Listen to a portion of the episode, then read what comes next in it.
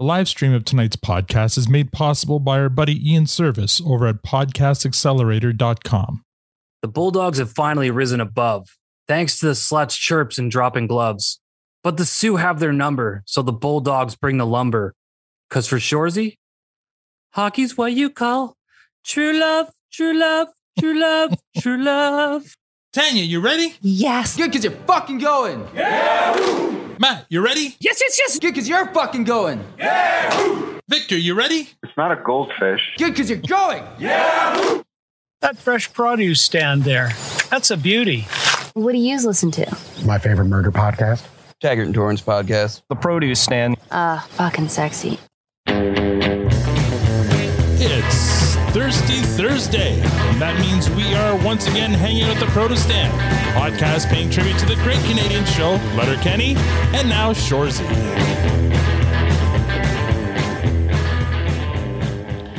Now I know what you're thinking. There are many other podcasts with Letterkenny out there, but this one is bringing the lumber.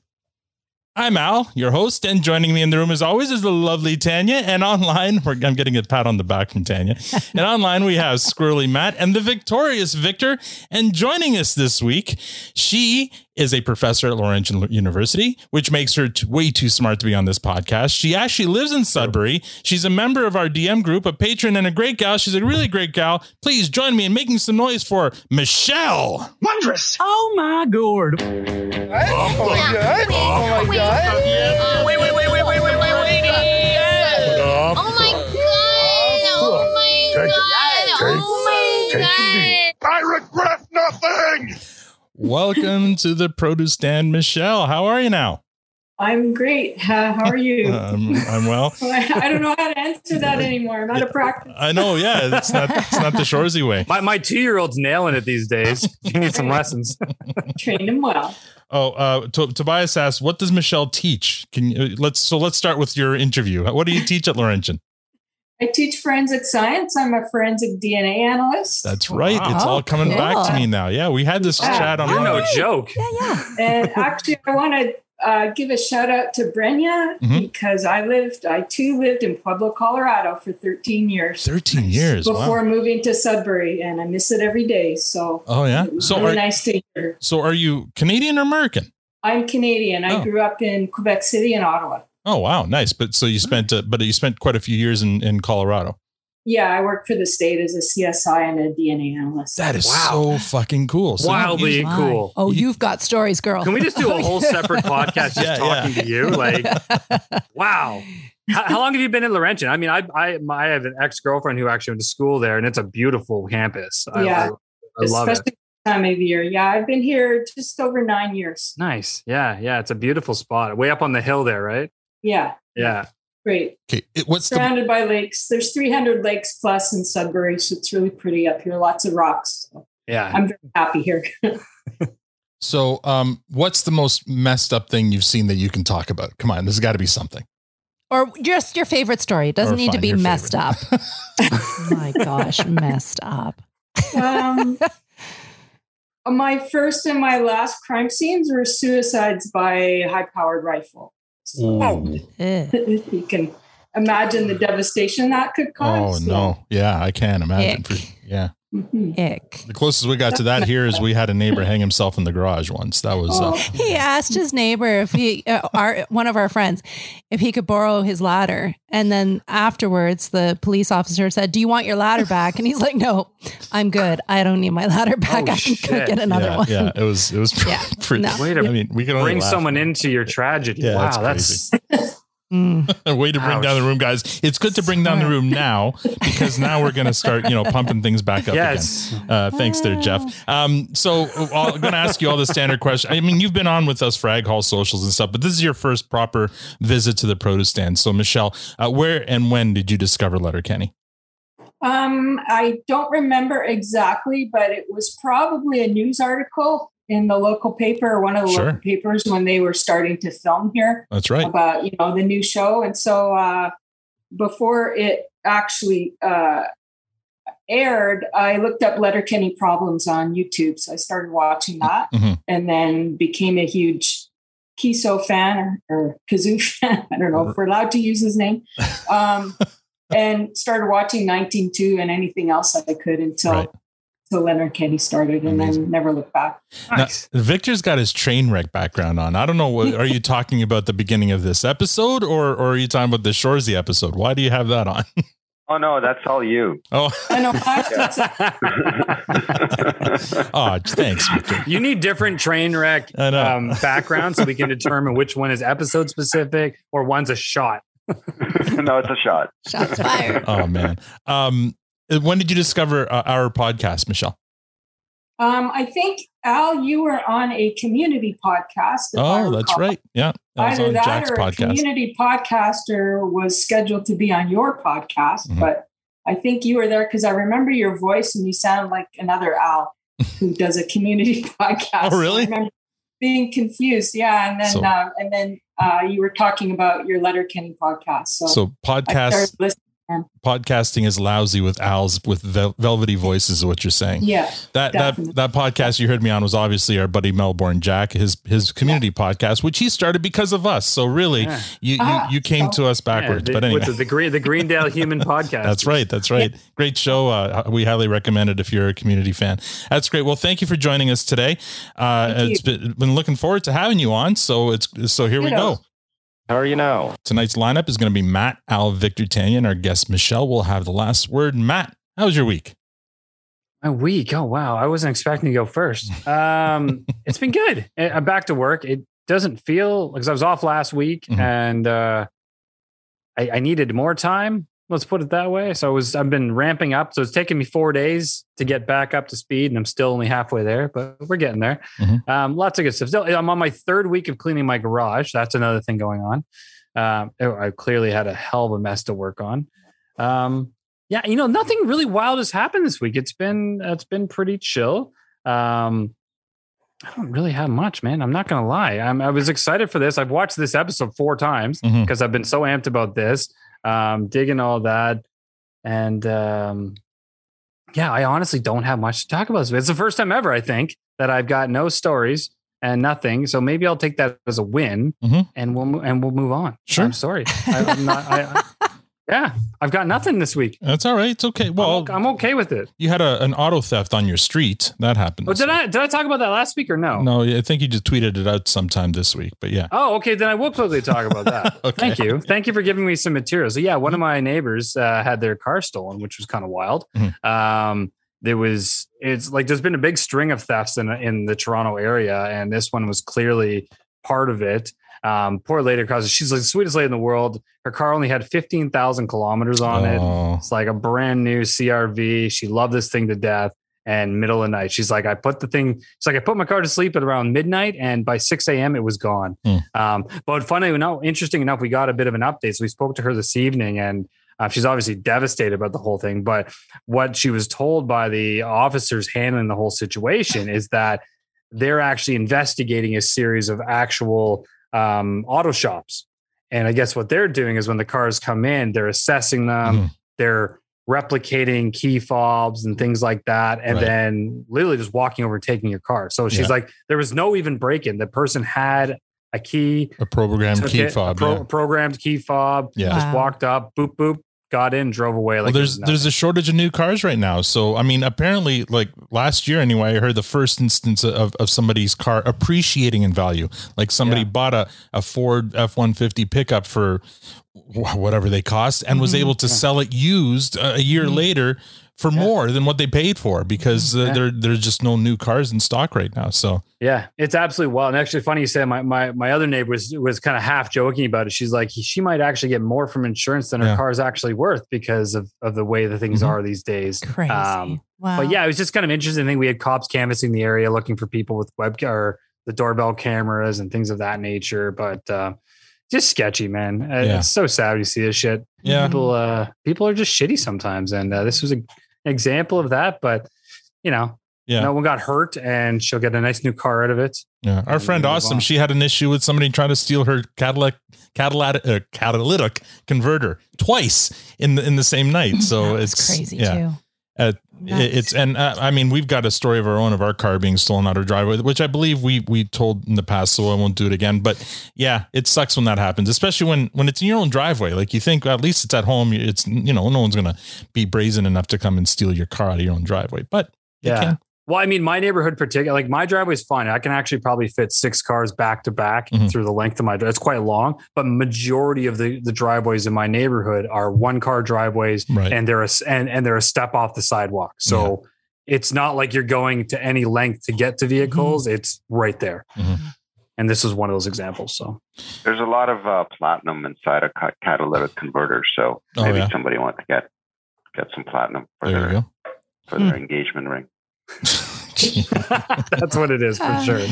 That's what's happening. Nothing says uh, forever, forever like catalytic Solved. converter. Uh, all right, my week. I mean, this past weekend we, you know, it was Canada Day weekend, so we had my cousin and his family over again. His Dude, house that guests. was- that was last week. This week. past weekend. That was last week. We talked about it already. Been there, done that. Oh, we talked about they were coming. Now they've come and they've gone.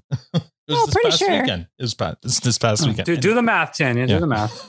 Get there You'll faster. Anyway, so there's that. The kids are now on summer vacation, which sucks because that's thrown our entire schedules off. They think they can stay up as long as they want, and it's fucking with everything else that we we want to get done. Like watch Stranger Things, which is is uh is getting creepier and creepier. I'm loving oh my it. god! Tanya Tanya's not so much loving it, but I but watch like the- this. yeah, she watches with her hand with her face covered. Not scary even. Yeah. And uh and and I just started uh the first episode of Umbrella Academy yesterday because I'd finished Yay. I'm I'm caught up on the boys and uh so far, yeah, it's it's I don't know. We'll What- see. what's It's your only- so I I just binged uh, so I was a late to the party on Umbrella. Mhm. I, I watched the first episode when it first came out. I liked it, but then just I don't know what happened, fell off the Yeah. wagon. Um, but in the last few weeks, I binged all three seasons. Yeah. And what's your thoughts on it? I really enjoyed season 1. Yeah. Uh season 2 is kind of uh, different. Season Yeah. 3 kind of that's the one when they're back in the 60s. I, I kind of enjoyed Yeah. that. And so far season, you know, the beginning of this one here, it's I've only watched I'm only one episode in, so we'll see All right. what it's Oh, like. it gets So, whole- better. whole- It gets does better. it?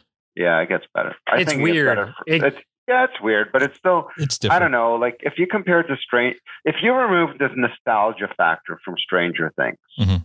and just simply compare the writing and the innovation, and is this a, an interesting, different, new story, stuff like that? It's definitely a different news I'm- story. no, no, no. Yeah. Like I'm saying, Stranger Things. no, no, I know, I, know. think is very cookie cutter. You Mhm. know exactly what's going to happen. I'm not putting it down, by the way. Mhm. I, No, I yeah. really enjoy Strange, but it's a it's a form. You know exactly what's around every Mhm. corner. There's no surprises. Every it's just it's just the formula that's working. Yeah. So they're just continuing to repeat it. Umbrella Academy is different. It's it's it's it's it's written well. The Mhm. characters are interesting. I, I really enjoy not- some of the characters, like the Elliot Yeah. Page's character. Um, yeah, that yeah. one actor who's the British actor from The Misfits. I love him. He's great. The the the, the hippie guy. They're, they're all, the He's- Klaus, they're all Klaus? great characters. Yeah, he's so good. and and for some reason he reminds me of Matt. But anyway, uh, I, I and I, I don't know why. There's just something there. Uh, but I'll uh, take it. Yeah, yeah, yeah. And uh, anybody, you know, anytime you get it compared to a celebrity, it, it's a, it's a, it's it's something fun you can do with. But I don't know. It's just it's it's it's it stands on its own. It's not it doesn't it's not using like any gimmicks or anything like that. It's just well written Yeah. and it's interesting. keeps you keeps you in there. Maybe it's not hitting the mark for you, Matt. But I'm just saying, like, No, I, I enjoyed it. It just was it I was not I never expected to be on the journey where it took me. Like I, I didn't know what to expect going but in. that's a I'm- good thing. Well, yeah, it's But which that's is a good fine. thing. Yeah. But I'm kind of like, wait, what's going on? Like I'm at the point I'm like, I'm I'm so all o- what's going on? it's definitely a superhero story, but not tropey Not- superhero. It's not. yeah. it's not. Not tropey at all. It's tr- not tropey at all. It's a completely different take on superheroes. Uh, but that actor who plays whatever his name is, Klaus or whatever, I want to see him in more stuff. I want. Yeah. He's, he's so good. He's so good. He's incredible. Yeah. Yeah, and maybe you can uh, unpack for me later why he reminds me of Matt. But uh, Uh, maybe we can do a separate. Yeah, you'll have to. about We'll have to see about that. Uh, Yeah. Victor, since you took over some of mine, uh, you can uh, finish off with your week. Oh yeah, sure. Well, yeah, my my week. Um, actually, uh, some quantum entanglement with you and um, uh, Manesh. So this is this is the guy that I worked with at Blueprint, and Oh, right. he he left, and then we needed to replace him, and that's where uh, you know you and I Yeah. made first contact, Mhm. and then later when I was at Moneris. Mhm.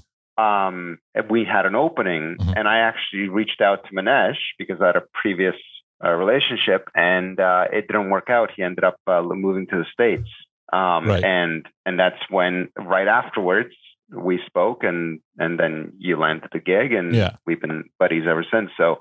Um, it, it's it's funny the two of you are kind of entangled and you Yeah, we've never met. other. Yeah.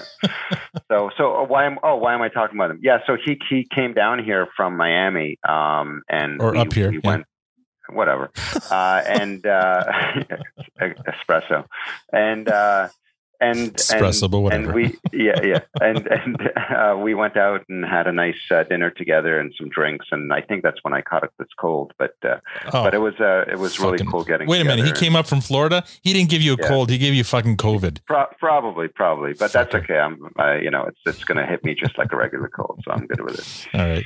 Uh, Tanya, how's your week? um, oh, my week. Okay, so Tell us about this show. Everyone wants to know about the show. oh my gosh, I went to Toronto. I I, I left my Toronto. bubble. I left my bubble. I went on the train. I um I was like motivated, uh, not medicated, but uh, meditated, and I I I really I, I I did it. I was like I was so excited with myself, and um oh it was it was um it, it was a it was a challenge um but i took it on head on and uh yeah i sat in a, a theater like just oh my it was full too Way, to, um way to go, Tanya from Aaron. Thank you. Thank you, Aaron. Um, yeah, so I went to, uh, we have a pre Broadway show right now in Toronto. Off uh, Broadway. off broad, pre Broadway. It's on its way.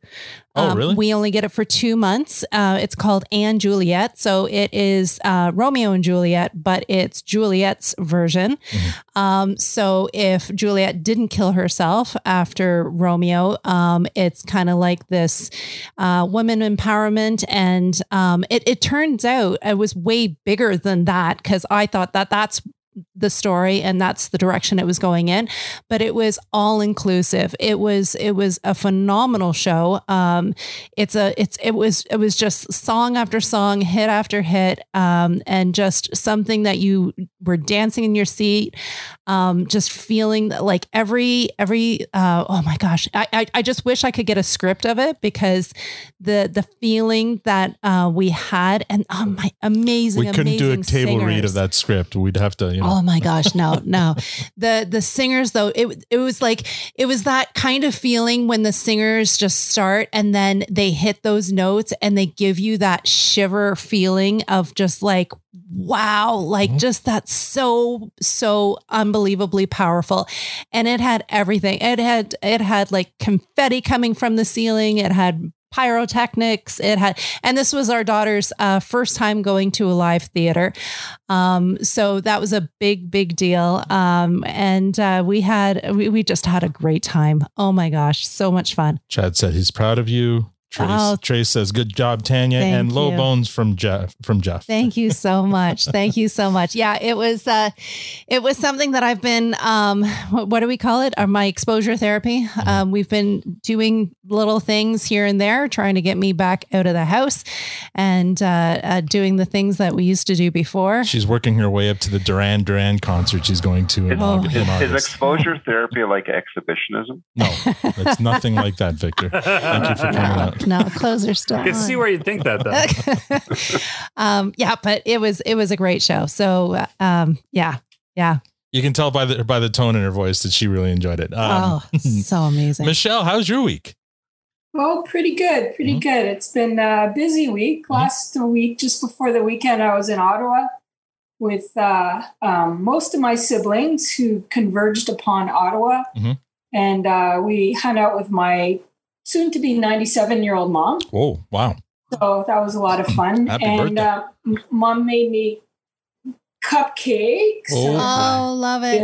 Yeah. Anyway, because my birthday was on Saturday, so I Oh, happy birthday. Happy belated. And, and when you said most of your siblings, most people don't say a sentence like that. How many do you have? I have uh, five siblings, and Oh, four of them were there. Oh, okay. Wow. Nice. Yeah, it was great. Little mini family reunion. Love Mhm. it. Is and that- then is that the uh, first today time you- that- Is that the first time you guys were all together in the last two years? Um, and yeah, pretty much, Mhm. pretty much. Uh, You know, some of us Mhm. on occasions, and anyways, there was no particular reason. It's just one sibling was in Ottawa, so we all decided to Nice. to meet up Love at it. Spread COVID around, maybe, but um, hopefully not. And uh, today at work, we had 53 high school students in, and we were teaching them all about bloodstain patterns and fingerprints. Wow. So they made a mess with fingerprint powders, and they made a lot of pretty pictures with sheep's blood. So that was a lot of fun. Nice. Yeah, That's- and they were all Yeah, I'm coming up. back to Laurentian. So were were you already doing this before like the whole CSI TV craze and all that yeah, stuff? Were you- long before So actually. do you find that um I mean uh, uh, this is probably an obvious question, but is there just way more interest because of those shows now than there was before? Like before it wasn't Yeah. something people thought Well- of doing and now like everyone wants to do it? Or not everyone, but certain I can't really speak to it. When I uh, got my first job, I worked in Toronto at the Center of Forensic Sciences for two and a half years. Mhm. And that was uh, long before CSI. Quincy was kind of the only Okay. forensic type show Okay, yeah. that had been around. Um, and I didn't know anything about forensics. I just lucked into that job. But um, uh, but then the CSI started to come out. And the only forensic science program in Canada, I think at that point, was at U of T Mississauga. And now there's five universities in Ontario that have forensic programs. So a lot of universities have tried to pick up forensic science Mhm. As a degree program, mostly to get bums in seats. But Sure. there's some really, really good Uh, well, well, Well played. Yeah. across across Canada and in North America in general, in the U.S. as well. So yeah, it's definitely popular, and um, we uh, we haven't had too much trouble recruiting students for I our bet. program. I bet. That's. I mean, it's a cool thing, right? Uh, or cool. I mean, you know what I mean. An interesting or fascinating uh, line of work. Were you? Did you start the program in Laurentian? Then were you like? From No, ground it was already here. Yeah, yeah. And uh, they they Oh needed my uh, biology. Yeah, Victor's there we go. kidding. Exactly. It's exactly so what so tell doing. tell us about this this pattern here. Uh, Vic, Victor's background is uh, blood spatter. What can you tell us about this pattern, Michelle? Um, I don't think it's real. No, totally not real. well done. but um, It's there's some elements of it. Uh, the round drops are probably 90 degrees onto a floor, Sure. Oh, okay, that makes sense. Yeah. But the the little lines, and again, I have rudimentary knowledge, Mhm. but um, the lines, I'm not so sure what that is. Maybe gravity. So I don't know exactly what that represents, but the little um, the stains that kind of have an elliptical pattern with a Mhm. tail on them, Mhm. that tail is the direction of movement of the blood as it hits the surface. See, So- I was just joking around with saying you know, and analyzing. no, I love it. I'm like listening. I'm This totally crazy. enthralled. I know, I'm right? getting- I'm and now I'm Dexter ready to vibes. rewatch Dexter. So my yeah, my question then, Michelle, is do you how so since you uh, live it and and work it, do you hate those shows then? The CSI, the Dexters, the the those types of um, crime. I I like to watch them because they're entertaining. Oh, do you? The Science is pretty bad, Mhm. Um, is, especially in the CSIs. They have the best, fanciest equipment, Mhm. like we dream that we could have, but they use them for totally the wrong thing. And you can get a, a DNA profile in 60 seconds on CSI, but Right, right. it takes about a week to do that in real life. So Oh man. Um, and do you, cool. do you like fucking around with them and like walk onto a crime scene with mirrored sunglasses, and then you take them off and you say something really cool and and No. no, you don't do any. No, no. and we turn on the lights. So, you know, we have bright lights and we make sure the lights are on so we're not working in the dark. It's Right. a lot better. that That's, way. that's better. Oh well, that's so Yeah, practical. It- I don't, I don't wear leather pants or high heels or anything like that. So unfortunately, can't afford it. well done. Um, well, I, I feel like you know what a lot of cops like is coffee, right? So I think maybe we should listen to a word from our sponsor. Hey there. Wait, what are we doing again? the sponsor read. Oh, okay. Wait, we have a sponsor? Yes, it's Eric. Oh, I know Eric. He's a good guy. I know. Did you know he sells coffee? Yes, of course. I I think it's called Diabolical Coffee. can we just. It's devilishly good coffee. You don't say. He also sells diabolically awesome swag. Terrific. He's got a roast for all tastes. Is that right? Yeah, you can order whole bean, coarse, standard grind, and espresso. It's espresso, but whatever. Hey, uh, don't you and Tanya use K cups? You know we do. I think he has those too. Wonderful. Imagine if we could use promo code like Produce Stand to get 10% off coffee or merch from his store. Yes, that would be cool. Wait a minute. I just had a brilliant idea. What's that? We should get Diabolical Coffee to sponsor the podcast. We should. Yes. Why have we never thought of that before? I give up. Thank you, Diabolical Coffee, and thank you, Eric, for your support. And speaking of support, welcome to new Twitter followers Terrence Powell from uh, New Brunswick, Lisa Vaders from uh, Ottawa, Gonzo Gaming Today from Purgatory, Oregon, Jolly Green Buddha from Eugene, Oregon, Laura Ca- uh, Capadal, uh, Lars, Will Smith Slap from Calabasas, California, uh, Driftmouth from Athens, Ohio, John M, A- Isaac Atchison, uh, Lou- Louise uh, Riddle, Tad E. Dawson from Maryland, Ju- Ju- Jutsu Do or Do, uh, Hello Hello from Saanich, BC, Arsenal Stan account from Muskego, Wisconsin, John T. Myers, the, the, the Caleb Saunders, the Caleb Saunders, not just any Caleb Saunders, uh, Michael DePalma from New Jersey, Derek Lamb, Jojo from Reading or Reading, Pennsylvania. I forget how to say that one. Yes, Stupid Dumpling, Andre, uh, Andrew from Indianapolis, Indiana. They Unvaliant uh, M, from M319, Andy Stifle from Sun Prairie, Wisconsin, Chris McGinnis from York, Pennsylvania, The Kindred Context from Arkansas, El Supremo 64030, uh, Alexander the Mediocre at Best from from Maine. That's good. Matt M from Oakland, New Jersey, TK from South Dakota, Darren McDonald from Brantford, Ontario, home of Wayne Gretzky, Wes G, Jared uh, Kamitsowicz from uh, from Pittsburgh, Phil, uh, Phil Brown, Douglas Buck from Reno, Nevada, Thomas Dillman, Nancy Becker, Aaron from Lake, Lake Tahoe, uh, California, Carrie Gerber from Valley City, Ohio, Mad Scotsman, Ben Franklin, Dylan Playfair from Chill Zone. He plays Riley on Letterkenny.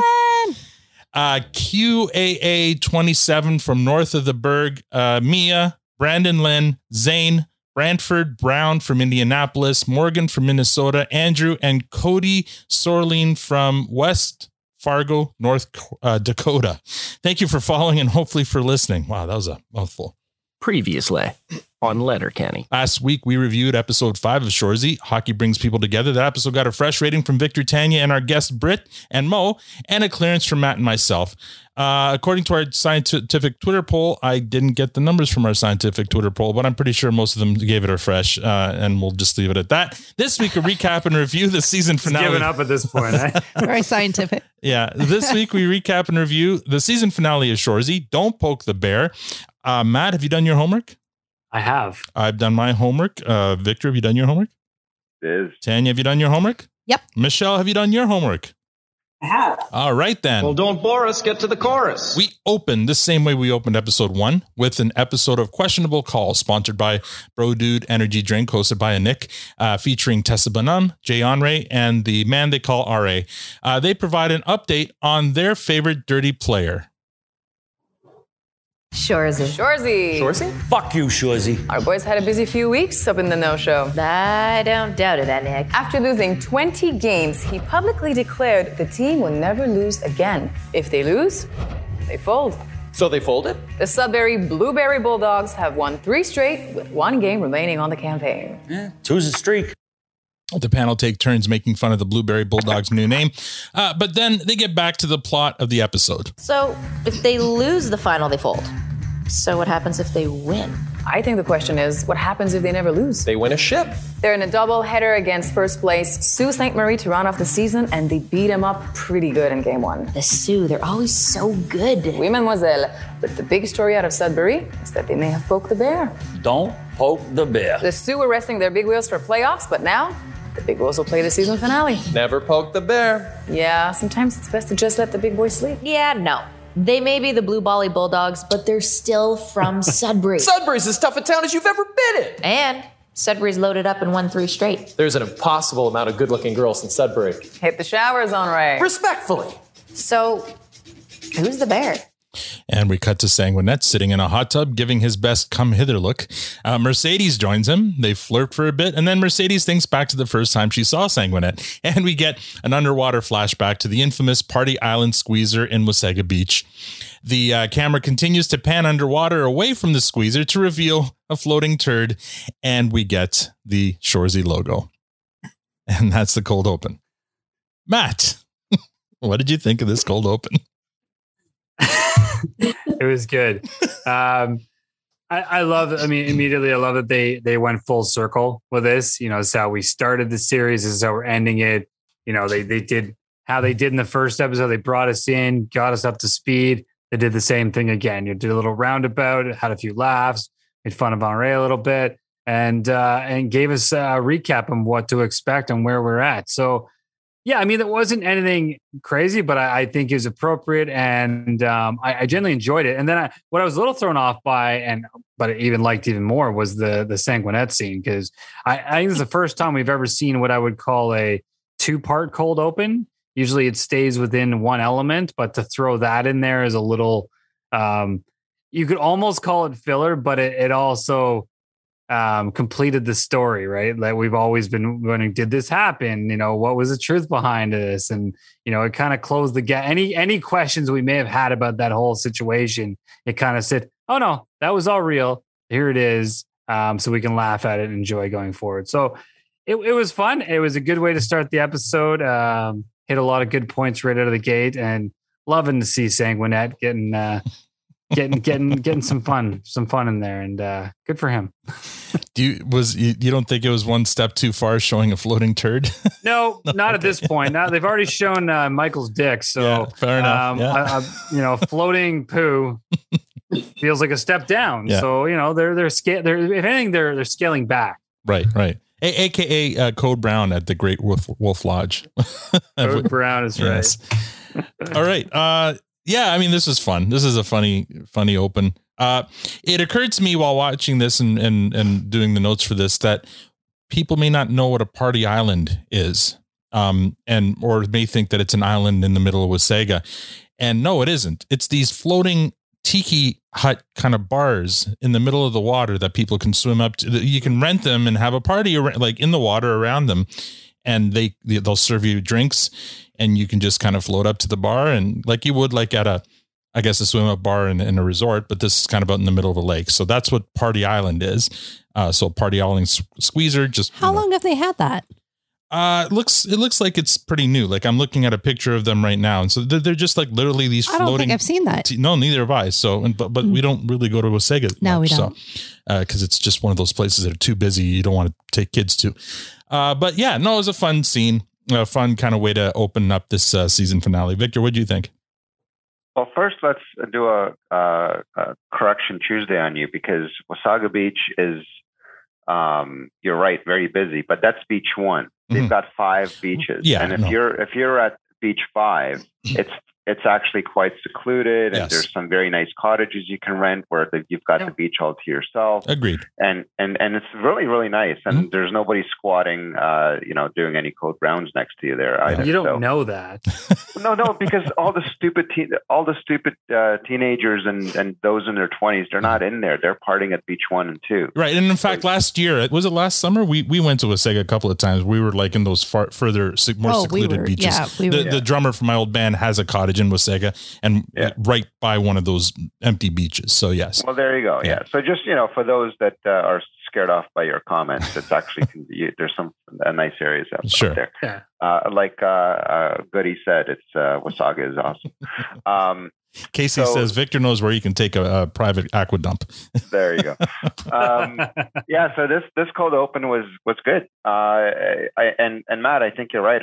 Maybe there's others, but certainly in the uh, letterverse, this is the one where um, uh, what is Where's it? my spatula? Oh, is Oh, oh, oh. I just knocked Wow. something over and hit a button. Hold buttons on. aren't toys Al. I got to give you a blue spatula because we have now got confirmation from Trevor Oh, Risk himself. It's now from henceforward going to be referred to as the universe.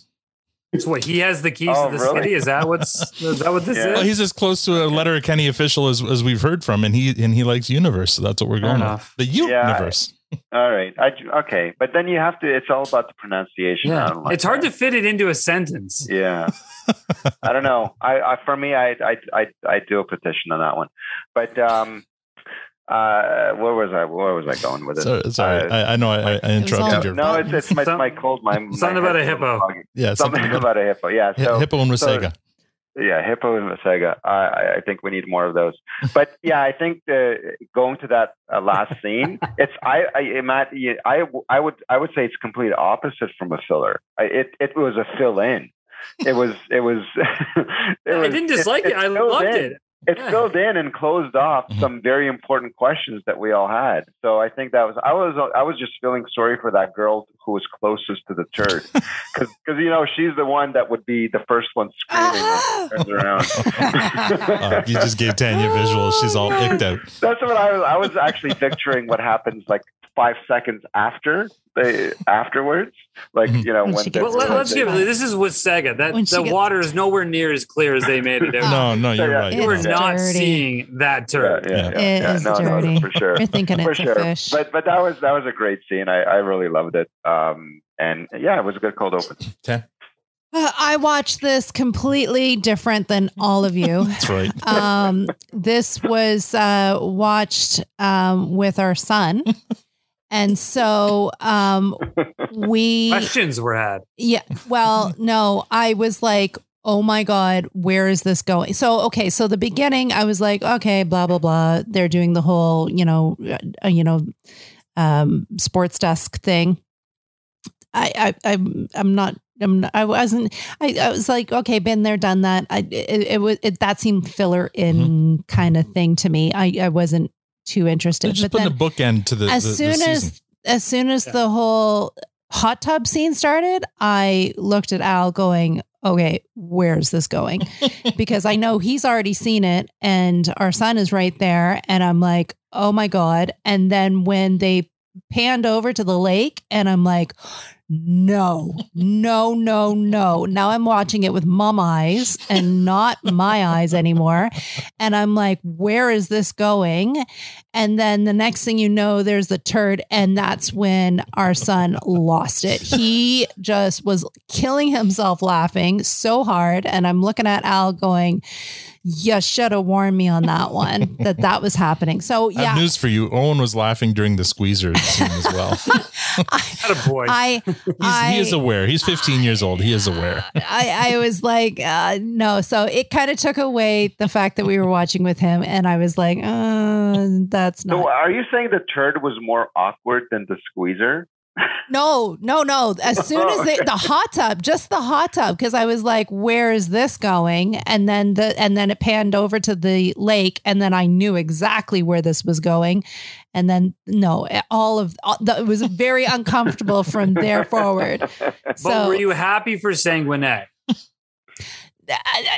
She couldn't allow herself to be happy for Sanger because my, my son was No. sitting beside her. no, no, no. I Now we know what Victor felt like watching Again. Letterkenny with his 16 year old back uh, back when we started this whole thing. Yeah, I, I went from watching it with just like my interpretation of it to watching it as mom eyes going, God, my children. I don't want them seeing this stuff. And then the turd coming by, and it was just like, oh my God, I can't believe they did that. But of course they did because it's Shoresy. Mhm. So that makes sense. Michelle, what did you think? Well, I really enjoyed the callback to uh, questionable call. Yeah. Um, I noticed that Anik was in her white turtleneck and a miniskirt, so that's kind of a theme for the powerful women, Well, maybe in, in this show. oh yeah, good good call because Um, Nat's always in and that. the- yeah. They were all the jazzy with about the Sudbury Blueberry Bulldogs, and I just anyway, I I really appreciate that. Mm-hmm. Um, when I was in Pueblo, I played hockey on a women's hockey team. And Wow, were we're learning Pueblo- so much about you, Michelle. You're so I cool. know. We were You're the new Pueblo Dennis. Yeah. Caesars, and our, our uniforms were that baby blue and orange. Mm. Um, so I, I I feel their pain with respect to the blueberry bulldogs and the Right. ugly uniforms. So I well, they're kind of ugly, but Mhm. anyway. And um, yeah, and that turd in the water. I mean, scenes of Caddyshack, and anyway, it was just it was stupid and silly, but I liked it. So It was funny. All right, cool. We're gonna go on to scene one. We open uh still on black screen and with Hitch saying a few words. Well, if we loses the game, we loses the team. There's nothing you can do about it, nobody. It's all gotta be. Uh then we cut to Shoresy at work refing the high schoolers and trading their usual chirps. Undefeated in three, bud. Taking a page out of the Bulldogs book. Oh, look at you, Liam. You put the cute in Accutane. You worried you poked the bear? Who's the bear? Soo is so good. The Soo poked the bear when they dressed a team of call ups against a team on a win streak. You weren't on a streak. Two's a streak, you bozo. The second was a disqualification. Yeah, well, they don't ask how, they ask how many. Just cut the lip. Yeah, cut the lip, Pimple Stiltskin. You'll get a breakout. Uh, scene two, cut to Shoresy and Sanguinet sitting in the stands of an empty arena. Sanger is wondering why Shoresy didn't chirp one uh, one guy last game. Shoresy is confused. Of course he did. Sanger meant on his own team. Uh, Shoresy didn't give any of his own teammates a hard time, which is very unlike him. Shoresy is very concerned with the fact that Sanger is sitting in the seat right next to him in the this empty arena. Sanger continues with his point undaunted. The point is, Shoresy didn't chirp one guy on his team, and this still and they still got a decent result. Decent? Big dub. Big W. Real big W. Real big dub now. All the boys firing. The useless played like, Useful. well, wouldn't go that far. Your leg is touching my leg now. Positivity's the superior motivator, my man. I think you're learning. Give your balls a tug, tit fucker. Scene three, cut to Laura Moore interviewing Nat in her office. They talk about Shoresy for a bit. Nat asks Laura if she's still pushing up, if he's still pushing up on her. Laura admits that the consistency is kind of charming. Uh, Nat admits that she has a soft spot for him. Uh, he could step on a landmine and talk his, himself out of it. But Nat's soft spot isn't just for Shoresy. It's not just him. It's hockey players. Why? Take losing so personally. They don't just accept blame for a loss, they claim it. They take that burden off of their teammates. I fucked up. I cost us the game. I need to be better. But when they win, it's never personal. They never take credit. They never say I. They share it. In other sports, it's me, me, me. But in hockey, it's we.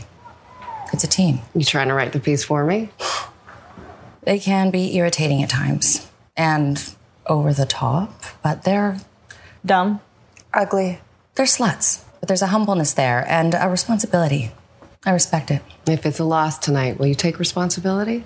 If we lose, we fold. Even if it's a packed barn? We do what we say we're going to do. You already printed it, didn't you? Not a problem. Scene four, Shoresy arrives at his apartment. Hitch and Dolo are hanging, hanging out. Shoresy comments on, on the strong smell of weed, but Hitch and Dolo look at Shoresy with amused expressions. Shoresy is about to ask them why when he hears a woman moaning from the, one of the bedrooms.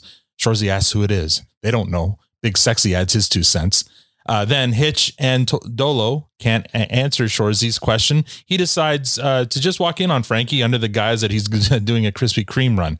Uh, Frankie swears at Shoresy to get the hell out. Shoresy comes out all wide eyed and excited. He didn't recognize the woman. It wasn't Laurence. She's super fucking pretty. She's she's super fucking hot. A bit young for his taste.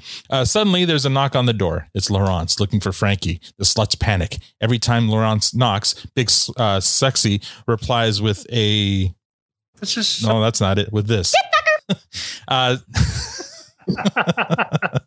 uh, Laurence calls out Shoresy to open the door. Then Dolo and Goldie, and, and then he calls out. Uh, she calls Hitch uh, the 12 inch cunt. He's been called worse. Shoresy finally opens the door. Where's JJ? Get fucker! Who said that? Big sexy? Where's JJ? Go easy, big sex. Look, I know he's in there with Lisanne Nadeau, okay? What color's her hair? How do you know? Because her range Ro- because her Range Rover is parked out front. So dumb. JJ! Hey, ta gueule, big sexual! Big sexual? just in the just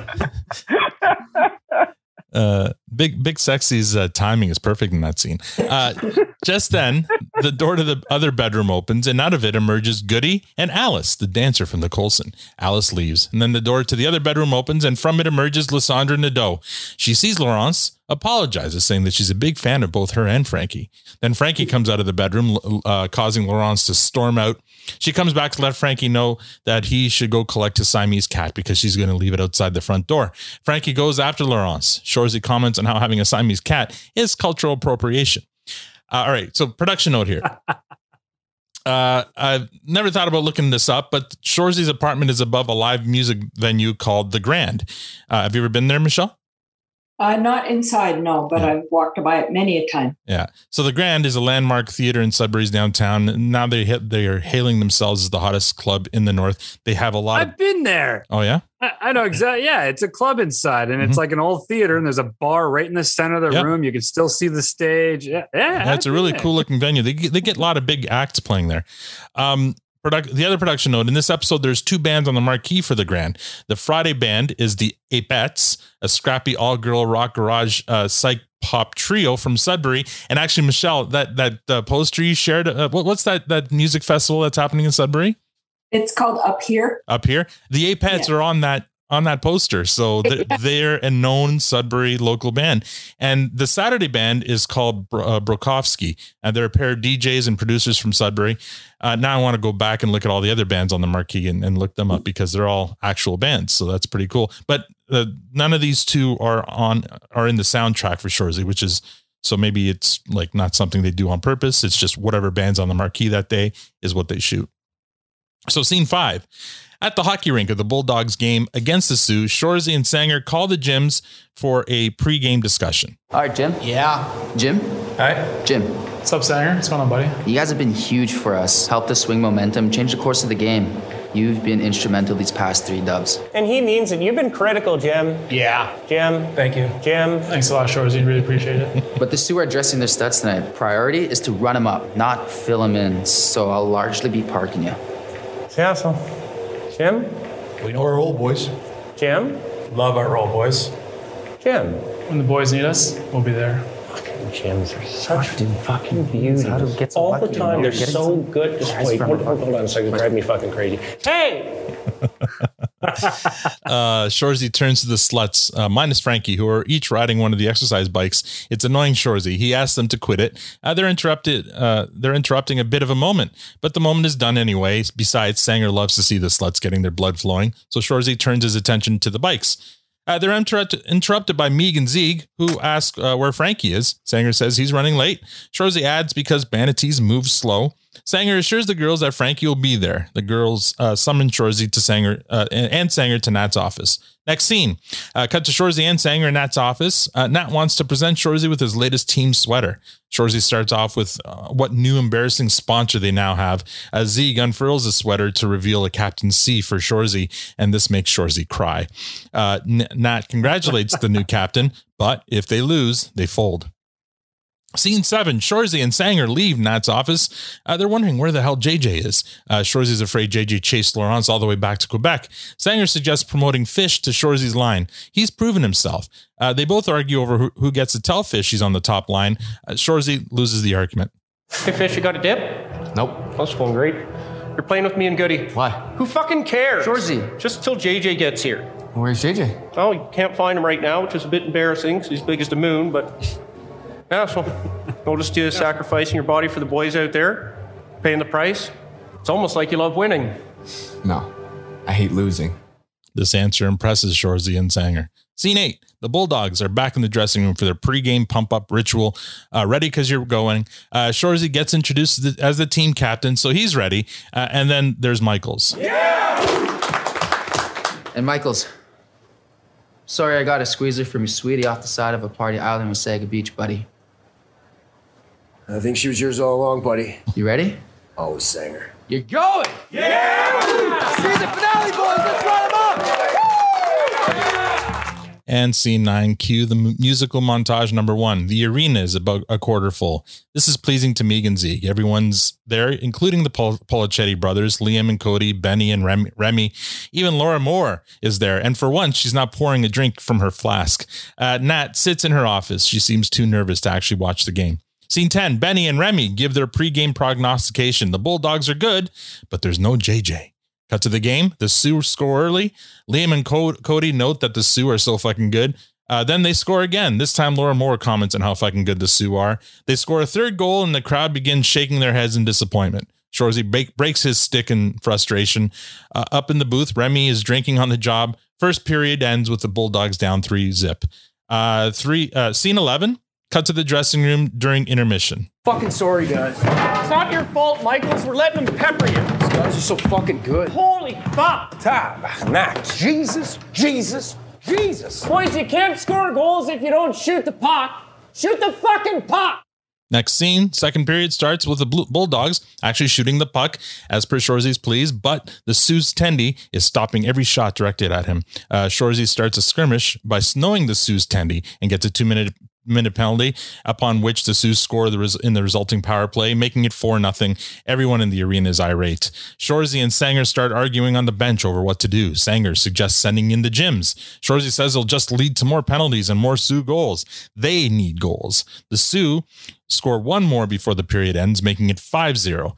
The horn blows and everyone reacts. They poked the bear. Poke the bear. On poke the bear. On joue avec le feu. Rémi Don't poke the bear. Scene 13 in the Bulldogs dressing room, everyone's quiet except for Shoresy, who's loudly and violently throwing up in his stall. Sanger walks in and motions for the sluts to join him in Shoresy's stall. Shoresy asks what the, where the fuck Frankie is. Sanger tells him Frankie's in Quebec. He's not coming. This seems to deflate Shoresy further. The sluts uh, then start speaking quietly among each other in Shoresy's stall. We can't hear what they're saying. All we hear is Shoresy saying no. Uh, but finally, with the flush of the toilet, the sluts meeting ends and they emerge from Shoresy's stall. Shoresy comes out uh, last and, with encouragement from Sanger, relays the new plan. We're not beating the Soo tonight. Soo are so fucking good. The Soo aren't that fucking good. You just run into a hot goalie. And, Michaels, you stood on your head. yeah, Michael's had more shots in two periods than most guys get in two fucking games. You're playing like, buddy, but you're playing like Joue du hockey sincère en tabarnak, mon Michaels. Give it up.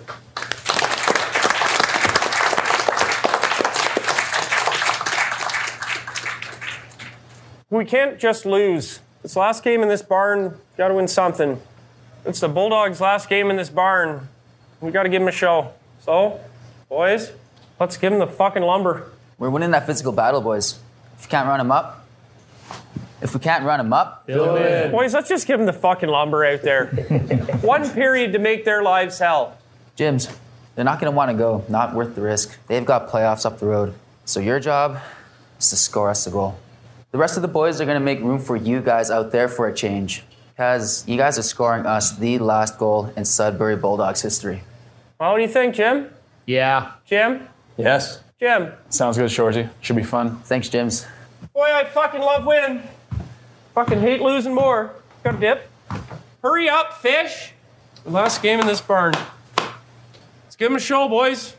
Let's give him the fucking lumber. And musical montage number two starts. The third period begins. Shoresy charges at, charges at the Soo goalie and begins an on ice brawl. The crowd starts to get into it. Laura Moore even smiles. Sanger and Miig share a moment staring at each other through the crowd. The Bulldogs penalty box is full of sluts. They're all in it, and they're all laughing and cheering along with the fans behind them. The crowd is loving the show. Even Benny and Remy are high fiving in the booth. The Policettis are well, they're doing what they always do, but with a little more vim and vigor. Uh, during uh, the very next face-off, Fish takes a Shoresy-worthy swing of his stick at the Soo opponent uh, leg and starts another brawl. Nat's in the office staring at the wall of photos. One photo in particular features her, her mom, Shoresy, and herself. Uh, Shoresy's uh, holding a black Sharpie marker, and both Nat and her mom both have one of their teeth blacked out to look like Shoresy. Uh, so production note there, the woman in the photos uh, posing as Nat's mom is Louise Bergeron. She's a longtime set director on, on Letterkenny. A set decorator, sorry. So still in the montage, Nat leaves her office and walks to the ice. She uh, gets there in time to see one of the Jims finally score a goal on the Soo. It's now 5-1. Nat notices the crowd having a, a great time regardless of the score. Benny and Remy have so much fun that Remy removes his toupee like a hat and starts waving it around in the air.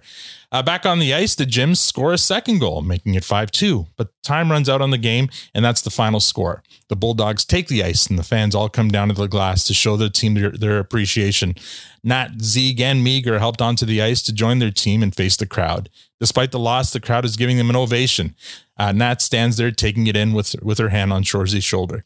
Uh, scene 14, cut to the dressing room. The players are all having their game sticks while on the phone with their parents. Uh, Shoresy's stall is empty. Uh, scene 15, in the workout room, Shoresy and Nat sit across from each other. Nat asks, uh, Nat says, fuck you to Shoresy. Shoresy responds with a very subdued, for what? Uh, Shoresy knew the deal, and now Nat has to do what she said she was going to do. Shoresy says nothing, just sits there looking at Nat. Nat asks him what he wants her to do. It seems she's looking for some way out of this deal, but the Soo are so fucking good. They got thumped, and Shoresy still thinks you can beat them. Again, Shoresy says nothing. Nat asks him how. Again, nothing from Shoresy, but now we get a flashback to the Sluts conference in Shoresy's stall before the third period. Where the fuck is Frankie? Quebec, he's not coming. Shoresy, we've got a new plan for this period. We all plays like you out there, my son. What? A full team of Shoresies. Real dirty. Let's get all the goddamn boys running around. Leave a motherfucking impression. Finish on, grand. It's a bit late for making a fucking impression, boys. There's no fucking room out there anyway. Hit 'em enough and they'll stop going where you gets hit. Chop 'em enough, they'll stop going where you gets chopped. Bet that gives us a lot more room out there next game. What are you talking about next game? Don't be a fucking idiot. We've got a hot tender. Let's let the league know your tender's hot. We'll run him through the back of the fucking net. What are you fucking. It's too fucking late. For this game, let's get him in playoffs. Uh, production note: This is the first time Dolo speaks in perfect English, other than the time he was quoting Shania Twain lyrics in uh, episode one. Back to Shoresy and Nat in the workout room. Nat reminds Shoresy of the deal: if they lose, they fold. Shoresy reminds her that that was when she only had one guy on the team telling her they'd never lose again. Now she's got 16 of them in that dressing room and a barn full of fans who can't wait to see it. You think we can beat them? Those guys are so fucking good. It won't be the same team after that period. No fucking way. It wanted nothing to do with the Jims. We'd have Frankie back next game. The Soo is so fucking good. But they do not like the lumber. You know what you get in the playoffs? The lumber. You get that high heat. Hell yeah. Hell yeah, fuck yeah. Well, what are you gonna do differently? Me? Oh my god. Huh? You say the boys are gonna play like you, but the chirping and the lumber and the running around have always been your game. So if I keep this team going, how are you gonna raise your game? What are you gonna do differently? Shoresy looks over at the weights in the workout room. Cut to a snowy Sudbury night. The streets are empty except for a crowd of hockey players jogging down the main street. Uh, they're joined by a large group of fans, and then we fade to black. And that's it. That is the season finale of Shoresy season one. Hell yeah, fuck yeah. That's right. Got lots of comments in the live stream. Uh, Gord saying, you know, he lost it in the scene where where all the players were were on the phones to their parents. Uh, that how how perfect the song selection was in that last scene. I wish I'd written down this the name of the song. I, I, I that's a miss on me. But anyway, it was a beautiful song. Perfect. True, it's True Love. True love. Uh, oh my god, I had the name too. Yeah. I added it to my playlist immediately. Yeah, it's a it's a great uh, song. Anyway, Tob- Tobias Jesso Jr. oh, that's right. It was Tobias. I should have remembered that one. Um, Matt, first impressions. Oh my god. Um I don't even know where to start. So I made a ton of notes and like I said I watched this episode I think 4 times, which is big for me. Um I just th- so let me I'm going to lead with this. This is an award-winning episode on so many levels. The I'll start with the the way they told the story. The the pacing, the build up of everything around this episode leading up to the big hockey montages um, was so brilliant. Like they, again, from the kickoff with the cold open, bringing that full circle. Again, take it or leave it, but I thought that was really smart. I like how they did it. They brought us back to where we started and what we kind of were used to. Then they kick off and they're they're kind of retouching with all the different characters, closing a couple story points. I think the uh, Laura Moore and Nat scene was one of the most important ones in the whole episode, um, where Nat's going on about how she loves hockey players and why. And and I, and I gotta give a big applause to to was it Camille Sullivan who plays uh, Laura Moore. I think she is so believable um, in her delivery. She doesn't she hasn't been given a lot of lines, but her delivery and and how she does it is so Natural and point. effortless. Yeah. Now, yeah, it just it just feels real, and and I love her for it, and I think she fits so well. So I think that scene was such an important, powerful scene. Um, as as and the music in the background was setting this tone. So none of the scenes were long. So a lot of times you have these really long scenes to drag out.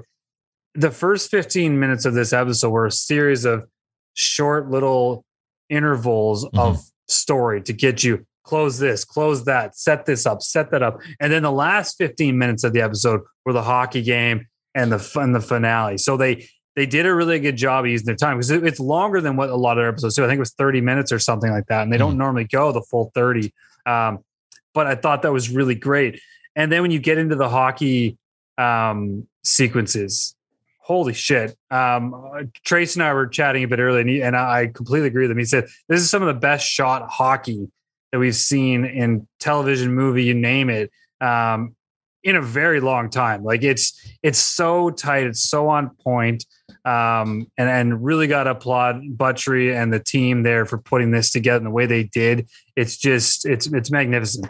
Um, and then and then you get to that that big moment at the end, their locker room, right, where where Shoresy's puking because normally he doesn't puke. He's he's Mm-hmm. he's taking his his dumps between periods. This time he's puking. It's got to him. He's overwhelmed. Um, fuck Keeso, you brought it, man. And there's little there's little nuances in that scene, even before he starts saying what he's seeing, or as he's building up, that really caught me. Um, from a, even from a technical standpoint, if you're watching closely, there's one little moment as he's getting up or about to get up, and they're cutting to the different players, and they're all reacting to holy shit, what's going on? Why is he doing this? What are they talking about? And then even they cut to um, Fish for a second, and when they cut to him, he's out of focus.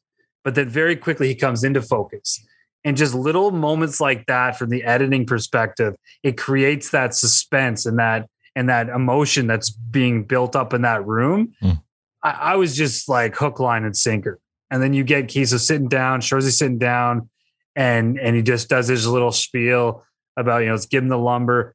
Yo if you weren't like like he brought up the feels and nothing in, in the in the universe has done that so far. Have they really been able to tap into the feels i think? They they make us laugh our asses off. We appreciate what's going on but to really create this this feeling of like connection with everything that's going on i i, I just i can't applaud this episode enough. I was i loved it and then that song at the end you don't expect it. Um but it set the tone of what they were doing it was this is why i've always talked about i'm not a big sports guy and i will stand by that you won't find me sitting down watching a hockey game on TV Or a whole But you- baseball game. even. or, or a whole baseball game. Yeah, you name it. Yeah, yeah. yeah. but you give me a sports story Mm-hmm.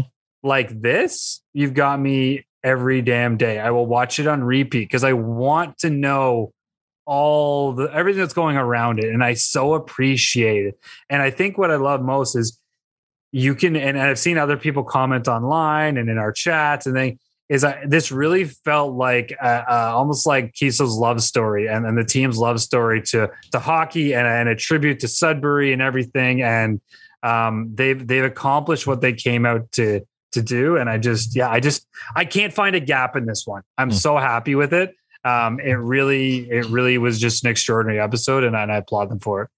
That's my initial thoughts. wow.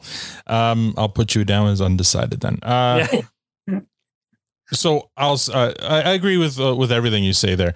I will say this: that last hockey scene borders borders on overly dramatic. no, just just almost, but it, it didn't. it, it it reined it in just. And I love, I love, I love, I love that last scene with with Shoresy and Nat in in the workout room where they do their whole thing where she says "fuck you," but the way he the way he and and uh, somebody mentioned in the live stream too the way he says for what, and it was just deflated, just everything Yeah. in just those two words. He, he was defeated, deflated, just uh, had, out of answers and out of you know smart talk. He he had nothing else to say. Um, uh, I love the little touch of uh, that that picture. Uh, uh, I know YYZ said that he lost it when when uh, when the players were on the phone to their moms in the in the Yeah, locker room. it's so good. To me, the the moment is is that picture of Shoresy, Nat, and her mom, and and he's Yeah. got the sharpie, and Nat and her mom have their teeth blacked out to look like Shoresy. That picture shows how close they were with the mom. Yeah. and it, it- it kind of brings everything full circle and, and explains why you know nat is the way she is everything. Like it's all about making mom proud uh, and the memory of mom and the fact that shoresy knew mom and, and they were that close and stuff like that. Um yeah no i mean it's it's a it's a great episode. I love the music selection. I love the the shot selection. We now understand uh a little bit more about frankie. Now now the question is did you know did he kind of sabotage this on purpose? Is this finally the comeuppance we were kind of hoping to see? Uh you know uh or what? Like why you know he just left the team. He just deserted the team. So that'll be that'll make for an interesting season two when whenever that happens. The only other thing i could even quibble about is the fact that of course there's still playoffs. It's a 14 team league. There's still playoffs. So this whole time did they did not think they were going to fold before playing the playoffs of course not they're going to play the playoffs um so this isn't the last game in sudbury uh, there's going to be a playoff game in Sudbury, maybe at least one. Uh, even though they were they were like the, the the last place team, so chances are whoever they play is going to have home ice advantage. They're still going to play at least one game, I think, unless it's uh, it's uh, elimination, like single elimination. They're probably going to play a best of two out of three or whatever. Anyway, so that was kind of like, uh, you know, they they brought it, brought it up to this climax, but yeah, there's still the playoffs. They still have something to prove or something to resolve. So it was that part there Well, was, you know, you, say that, but I mean, I don't, you know, we don't know the intention. I mean, uh, Nat always said, you lose again, we fold. Like she was prepared to fold mid season before, right? So now they, he knew we lost this game. We're going and we're going to lose this game. She's, they say they, they, they do what they say. Yeah. Therefore, they're shutting down. But but you can tell that scene in, in the workout room. Nat is looking for a way out of this deal. She's she's begging Yeah. Shoresy with her eyes, "Help me out of this deal. What can we do? What can we say?" And he's like, "Not like nothing, but we'll get them in the playoffs. Like we can beat the Soo, uh, and you know we'll have Frankie back. Although that's questionable whether they'll have him back. But uh, it, it was just kind of like they they they pumped it all up to this point. But yeah, there's still the playoffs. So I don't know. Uh, overall, I still love the episode, and and I'm I'm probably just nitpicking at those two little things. But if there was anything that I'd nitpick on this episode, it would be those two things. Victor, Yeah, really more more of the same. I think uh, Matt is a little too gushy over this one. Uh, I, it was definitely a good episode, uh, and um, again, just so much and so little. Like even thirty minutes, it's still just thirty minutes, right? I mean, uh, uh, that's not a lot of time, and it felt like we had so much in this episode. So again, more of that consistency, but I can certainly nitpick at things as well. I mean, they kept going on about how Michaels was doing so great, and uh, with all of the great hockey shots that you talked about, they didn't show Michaels make a single save. yeah, single yeah, that's a good point. Because I'm like, if, if they want to show Michaels as like, um, I love how the team was rallying behind, especially Shoresy was like, Michaels, that wasn't your fault. It would have been good for them to show him make a few saves. Yeah. You're right. Yeah. Yeah, and I get it. They need to edit it down yeah, and whatever. It just, it just, it wasn't consistent. What we saw was not consistent with what was being said, Mhm. and and so that's that's definitely something that for me that's a gap. Staying with Michaels, um, we, I was hoping that we get some sort of a resolution to that whole goofy uh, uh, nicknaming that we had for him. It's to this, to, and that we've now finished the season, and I still don't know what the hell that was about. What do you Right, mean? with all these, oh, you, he always hits the mark, or, or I think it's or just a running gag, miss right? the mark, yeah. never miss. yeah, the mark. I, I- yeah, I get it. I get it, but I guess I don't get it. Um, so whatever. It's like just one of those things that it was going to be something, and then it turned out to be nothing. Um, and and and and and exact like same thing. Like the whole point of this climax was: Are they going to win? Are they going to lose? And then they're going to fold. And you knew that you knew they're not going to fold, right? Uh, but but the point is, it was so easy to not fold at the end, right? So, and I'm not faulting them for it. It just it made the whole climax a little anticlimactic. Um, uh, staying with Frankie, that's another kind of gap, right? That just that whole storyline was so um, like it, it almost felt fillerish, right? Because it was insignificant. He was Frankie was not in any way except that first game, right? He he did contribute, but he wasn't. eh, You know, and uh, I, did he get the game stick? I can't remember. Uh, but but he was important, but he wasn't. It was the whole team that came together, right? And he just seemed insignificant to the story. And French, Francois, Francois, Fren- Frenchy, LaBouffe. La- Laurence, you mean? Laurence? Yeah, thank you. Yeah, Laurence LaBouche. Uh, Frenchie LaBouffe. okay, yeah, yeah, you need this. There. Oh, he needs more than that. Yeah. so I actually, I, I I- like, I don't know, like she, she again, she, she seemed even that scene, like, uh, you know, uh, uh, Dick actually stole that whole scene, Yeah, Uh, right? You know, like she just didn't seem that important or significant, and even her kind of reaction was so like, a bit anticlimactic. I thought that was going to be a little more, bit more interesting. Can I, Um, sorry, can I quickly jump in on on, Yeah, on the please. on the JJ thing? So I I know I talked about this last week too, where I felt like his whole storylines felt very insignificant, and, and I do believe that there's it feels like a big ass setup for season two, right? A lot of things are doing. I only wish they would have given uh, JJ more screen time or more. If this is where they're going, and there's this big Quebec never forgets thing, and they're gonna create some big you know story in season two i wish they would have given him more screen time than than just sort of moments scattered amongst it all because it just felt um light Mm. so to then what i expect to be something bigger in the future so just again nitpicking there but that is it felt it felt light to me. Also, there's no evidence that he's even smart enough to to come up with some kind of scheme like this. Like, I I figured like something like this would have had to have been Laurence helping him do this. And from what we've seen, unless this is all like one ma- major setup, and she was in on it, and so was uh, uh what's her name, Lysandra, Lisa- Lysandra, Lysandra? Lysandra Unless all three of them are in it to fuck Shoresy over it during the most important game, who knows? Like, yeah, that could be that's possible uh, because Yeah, they do kind of yeah. make they do make a big deal uh, in season episode one or two when we first meet Laurence, where it's said never uh, Quebec never Quebec never forgets, forgets. right? So, so which who is funny enough I, I i looked into this so apparently um quebec's motto is i remember oh, Je me souviens. Je, je me souviens. That's I remember. Okay, yeah, all right. there you go. Well, so who um, knows? Maybe y- you know what? The plains of Abraham. yeah it, it could be Right. it could be that this is just one big thing that all three of them are in on because you're right otherwise it does seem he seems too dumb for this the the whole Lysandra Nadeau uh, the, the whole love triangle seems weird i don't know but um Yeah, yeah. Yeah, I mean, you know, Frankie's right up there with the uh, Polichetti brothers. So, I, I, I, and you know, not no offense to them, but Yeah. I, I, don't know. I so I think there's definitely gaps. So I've just really talked about the gaps, Mhm. right? Because I think you and Matt have already talked about all the great uh, parts of, about this episode. I'm just saying I don't think it was as perfect and blemish free as Matt made it out to be. That's all. And Okay. then then the final scene, like with with the. Uh, um, uh, it reminded me of uh, all the Daves in the world music video. If you remember that one, you mean all the, Um, these are the days i know these are the days. Yeah, Okay. thank you. Uh, uh, for our American fans who probably have no idea what that is. kids in the hall they, they might know kids in the hall our listeners Yeah, but, but but the music video itself, like Oh, it's, okay. it's it's brilliant. Anyway, uh, it re- it reminded me of that. I'm thinking like you guys scored two goals and you lost. Is that really brought the whole community together like that? That's extreme. That's uh, but whatever. Uh, Yeah. well, you know. well the Jims the Jims scored the two goals right and I and know, I know, but it's literally the literally sluts were the ones no, who you're you're a blue spatula on that one. I think Yeah, I no, think they could. Whatever. I mean, listen, you're a diehard uh, fan of sports.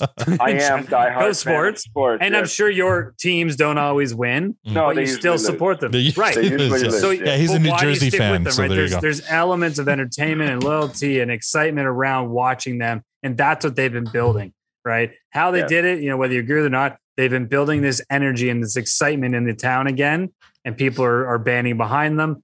They gave them a show, and that's what you're going. there's there's a lot of response happening on the on the live stream anyway tanya what what what are your uh, initial thoughts Um, y- y- I have to retract my earlier statement. When you asked if I had watched the show and I said yeah, um, I think I should have said no because I I didn't. Everything that you guys just talked about, I didn't catch hardly any of it. Um, yeah, you like, only have one, I- literally one job. is I know it's the not a safe place, but I'm You gotta be honest. watched it a second I gotta time. be You should honest. have watched it again. So we watched this right after we did a podcast. So it was already late and I was already pretty tired. So I think I may have fallen asleep during some of it because what you guys are saying, I'm like, what?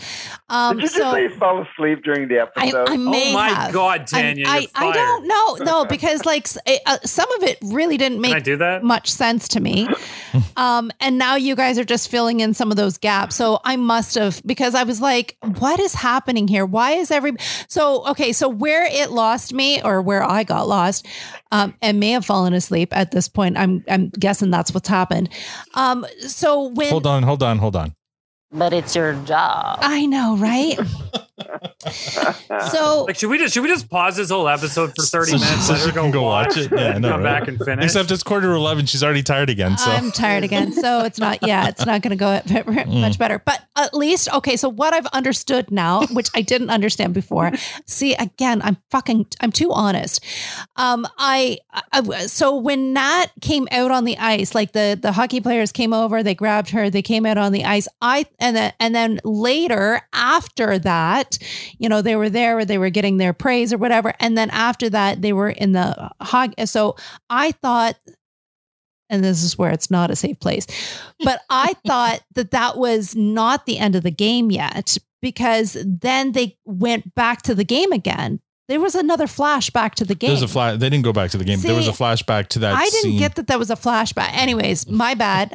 and again, must have fallen asleep Tan- at some point. Tanya thought there was a fourth period of hockey. I thought that I'm like, why are they doing this in the middle of five two. because there there was more game again. So I thought first again, I'm I know just laugh at me. Go ahead. For shame. For shame. For shame. I I thought why are they doing this and the game's not even over? Are Mm-hmm. they saying their goodbye now and then they're just going to make a really Sort yourself out. I know.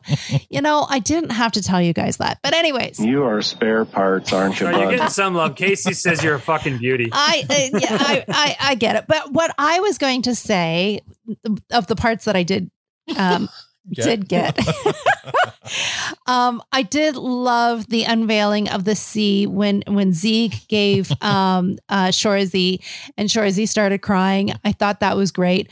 Um I missed the whole um again fuck. I'm I'm listening to the show for the first time. uh, I missed the whole Sharpie and the, I saw the picture, but I didn't see the Sharpie anywhere. So I now that makes way more sense. neither. Me neither. Oh, thank you so much for your honesty. Wish you weren't so fucking awkward, bud. I know. So uh, I again, I'm getting to use all my sounds tonight. not a safe place, but I didn't see the Sharpie. That makes way, way more sense. I just thought, oh, we're zooming in on a picture and there's Nat and there's Shoresy and that was the mom. And then I was looking at the other pictures trying to get like some sort of information as to what was happening. Anyways, didn't, I, I was looking at the wrong stuff. I'm going to have to watch it again. There's a mm-hmm. Sharpie apparently. Mm-hmm. Um, um, what I was going to say too, Shoresy saying nice things about Michaels when he's already let five goals in. Like that's not usually the case, right? Like from what I know on hockey, like if a goalie is letting five in, you are screaming and having you're you're wanting to pull your goalie, put somebody else in. Like just anything is better than the what. shot save percentage, right? Right, guys? Is that, Oh man. Is that, So is that a thing? he was being peppered. Like he, he was just telling Michaels it wasn't his fault. He was getting. That's what I thought. It was him. really big of Shoresy, even though five are in and winning is everything. The fact that he stood there and kind of praised Michaels, Mm-hmm. that he took it more shots than he would in two games. I I, I completely thought that that was pretty. I thought that was really amazing. Mm-hmm. Yeah. Um, and that Michaels has done it. He's now part of the team. Like Yes. he's won Shoresy over. Absolutely. I think that's the whole point of that was was was Shoresy defending Michaels. This wasn't your fault, Michaels. This was us. We're playing like dog shit. And Frankie's not here. What's going on? Yeah. Right. And that is the typical hockey Mhm. uh, etiquette. Yeah. Um, yeah, JJ being as big as the moon. Again, they have some great one-liners. Um, uh, big sexual, you know, it doesn't translate. awesome. I love that. Um, I thought that was pretty fun. Mm-hmm. Um, and and uh, you know, Sanguinet, he's still bringing it. Like he's still um oh, amazing he brought it. Yeah. well not it, that it it the the whole coaching part and um you know sitting with Shoresy and you know giving him that heart to heart and um you know several times throughout the episode um so I, I I caught most of it I just I didn't that was a pretty big You, you missed the the emotional like a substance of the of the whole episode. That's a- God, Okay, so you have to listen to us anyway. anyway so what you guys have said is really great like It sounds wonderful. it sounds like it was a really good show Fucking embarrassing. Michelle, save us, please. Save us. Ah, please. Uh, first impressions, just this episode, like all of them, it's so lyrical. Mhm. I mean, it's like watching a poem. And especially the scenes with no dialogue, they're just so beautiful to watch. And and you know, you know they're on the phone to their parents, Mhm, right? mhm. They don't have to say it. No, yeah, I know. That's perfect. We know. We know. Yeah, they set that up perfectly. And and it's so bittersweet and it's heartbreaking. All those goals going, you know, that Mm-hmm. they're all hepped up and we're gonna do it. And that's usually the trope, right? You know, they're gonna the underdogs, they're gonna overcome and they're gonna and then the goals go in one, two, three, four, five, and just everybody is deflating. So um, I liked how they kind of, you know, maybe that's a trope as well, but Mm-hmm. they kind of turn it around a little bit. And they didn't win, but they did win and and Al, I think you were talking about um, Shoresy sitting there with Nat in the workout room and being deflated and defeated. I didn't get that at all. I, His expression on his face was he's absolutely exhausted, but he's just you know he's in the afterglow of that whole experience, and he's just lying. Like I know exactly how that feels, So- and that's his face. Like I just saw that on his face, and um, it just it brings back so many memories of playing hockey with Right. the team and just you know you lose and but it doesn't matter because you're there with your team and that's just the best feeling ever Mhm. And, yeah, you uh, lose as a team. I Yeah, yeah, and i laughed i cried yeah. I mean, there's a, me. an emotional episode, and Tanya will learn that next time she watches it. Um, and last i've never loved sudbury more like Mhm. it just it drove home like this is becoming home for me finally watching you- these Have you been to all the That's places that they talk about or, or celebrated throughout the season? Most of them. I mean, I know them and, and the, the eating places, yeah, most of them. I've been to the bars. I don't do bars or I don't drink. So that's not my natural habitat. But have know, you had the- Have you had the pitter patter panini? I have not had a oh. panini at Pepe Panini. Can you do it this week and then and then come back to the egg hall? Photos. Please do. That should have I been your should've homework for tonight. part of my homework. um, and that montage at, right at the end Mhm. with those scenes of Sudbury, like I know exactly where each of those Mhm. places. And I live right downtown, so I'm two blocks up, basically from that theater, from the Grand Theater. So I drive those streets every day or walk those streets every day, and it just uh, seeing that familiarity in Sudbury in the winter and Yeah. It, And it's this- it's it's amazing, yeah. Matt. You said it like the, the, this is uh, Keeso's love letter to hockey, but it's also his love letter to Sudbury, and I mean it's put I mean, Sudbury. yeah, I mentioned that as well. It's, yeah, it's that- both. yeah, that's what I mean. Yeah, Yeah. you you said it. I'm, I'm, I'm giving you credit for, for saying it. Sorry, I'm not trying to. Um, so Sudbury's must because it's not his hometown, so it must have left quite an impression. Like just the, those seasons he's he's been there to shoot Letterkenny, it's left him that much of an impression that he's like, I want to, I want to celebrate the city. I want to, you know, it's it's really amazing what he's done. yeah, definitely. Yeah. All right. So let's move on to ratings. Matt, what do you give this episode? I mean, it was all right, but I mean, it's clearly a beauty. Like, Mm-hmm.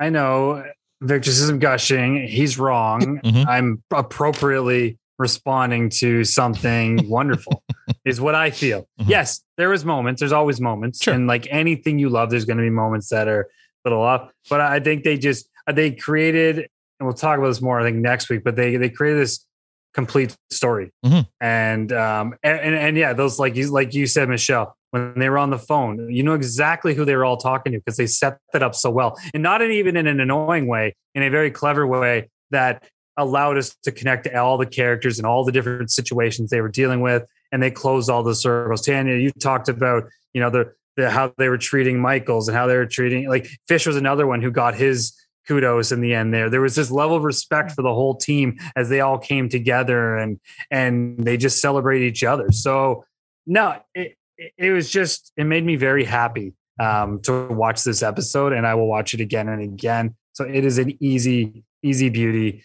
um and then they left us the only thing we didn't really talk about which i think we should have is they left us at that line at the end which i just thought was so brilliant because they're setting up the whole i think everything after when that comes out um, and they kind of wave and they do those after scenes. Mhm. It felt like a big ep- epilogue for what's to come. Like the music changed a Yeah. bit. Um, they were they're kind of doing these paces, these flashbacks back and forth. It's an epilogue setting up for what's to come, and then leaving with that thought of what are you going to do differently, Mhm. right? And I love that. I'm like, what are we going to see from Shoresy in season two? Is it going to be a brand new him? Is what's what are being the key things that are going to change about his character to help them be successful? And um, that got me very excited. So I have a theory No. about that, and I think Yeah. this is going to make Awesome especially very excited because when when she asks him that question, he looks over at the weights. Yeah, he's Uh, going to get Exactly. So Yeah. he he made that he he Is challenged he, challenged uh, uh, Tyler Tyler, Johnson yeah. for that one for that one season. He's like Tyler, next season we want you to put on twenty pounds of muscle or whatever,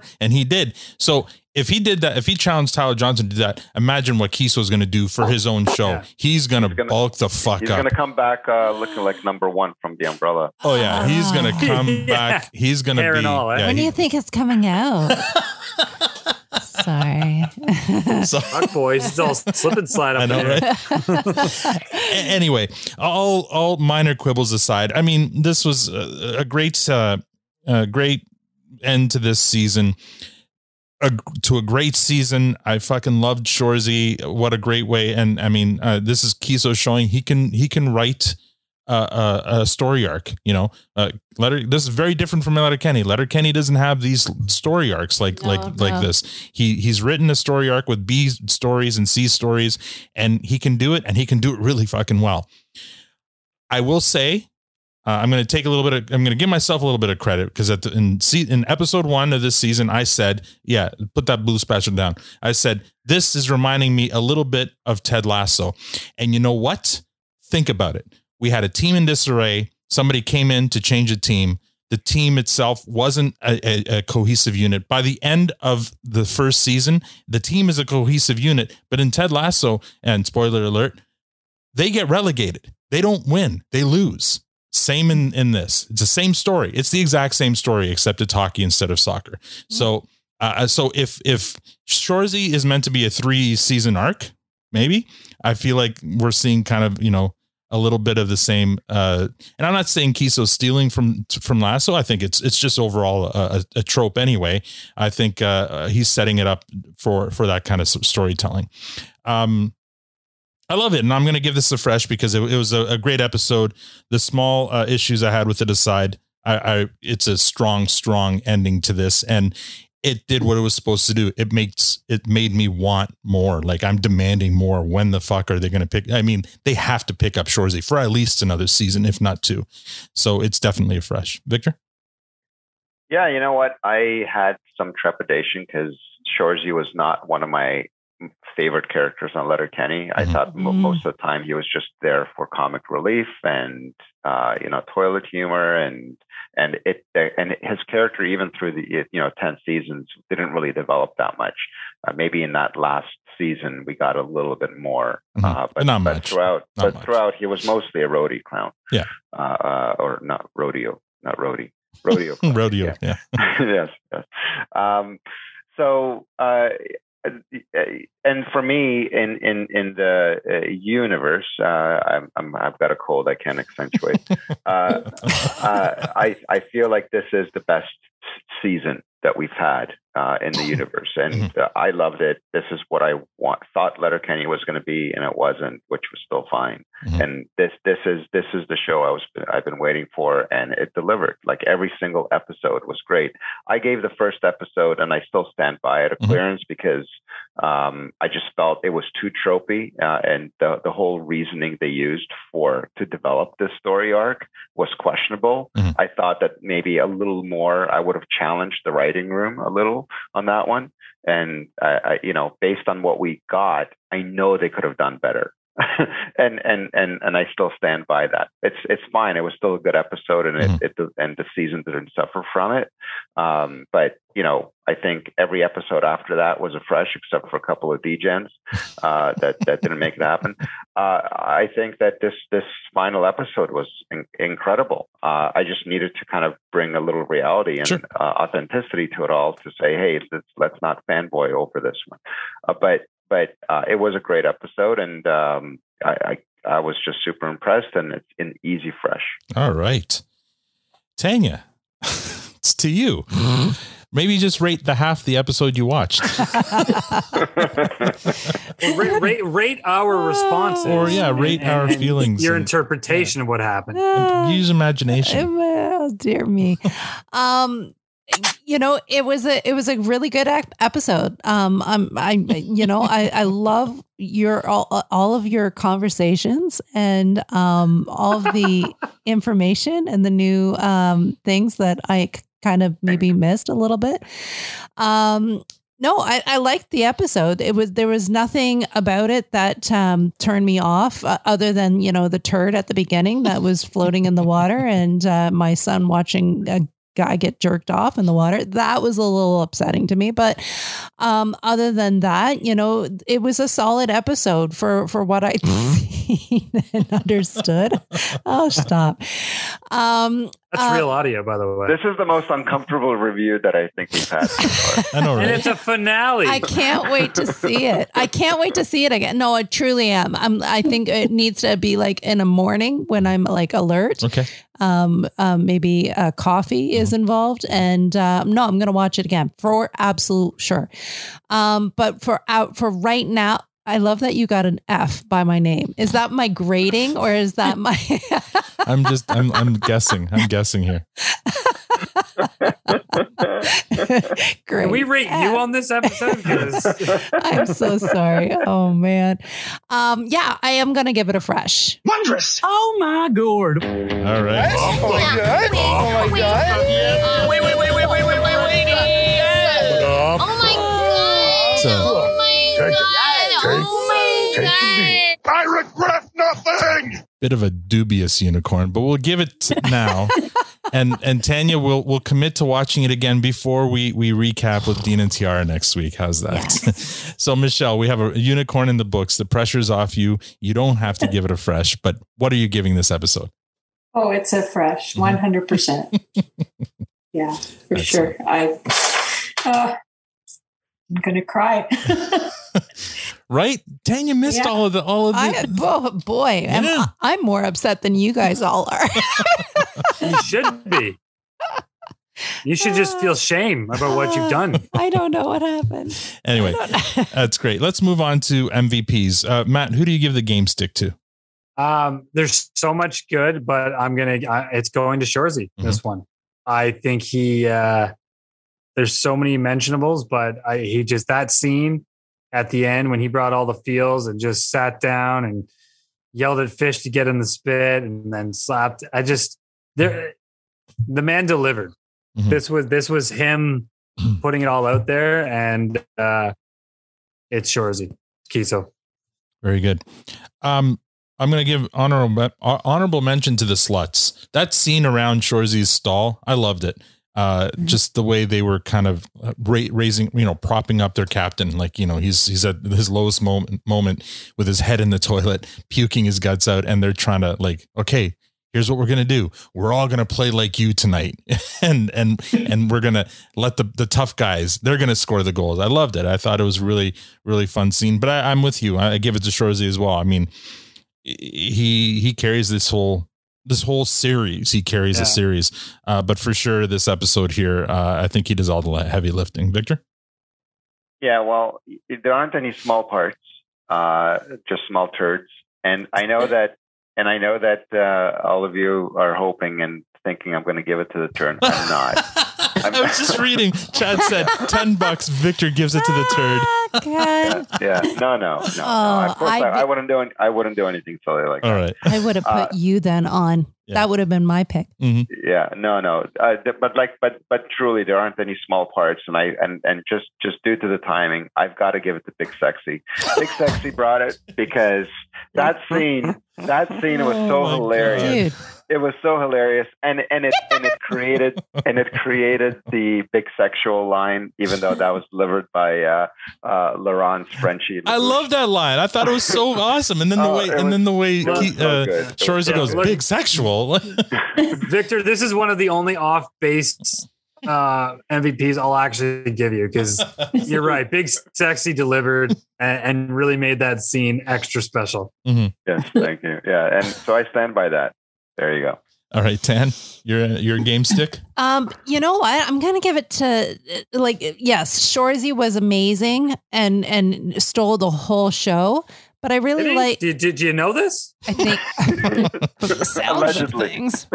She's in, she's inferring. She's yeah. Um, but so I've heard. she's deducing. from what I saw. Again, I didn't realize that I missed some of it until you guys started talking, and then I'm like, "Fuck!" I think I kind of fell asleep during some of this. Um, no, um, I'm gonna give it to Nat. Like from from like her speech with Laura Moore. Mhm. Um, you know, her um in the like can't she can't watch the game and she's like hearing what's happening and um all the like the the zoom in with the photo.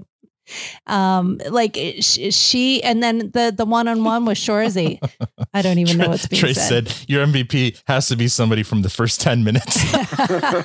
I, Again, I didn't realize that I missed some. I, I will say you're you're being consistent because you've you've liked Nat throughout this whole season. Like you've you've you've been on Nat's side. So She's amazing. Yeah, she's great. She is Mhm. amazing. I, I really, I, yeah, she, I, I find her to be, and I loved what she said to uh, Laura Moore and, and Laura Moore even saying, are you trying to write this for me? And, and, uh, I thought that was, uh, I thought that was amazing. Yeah.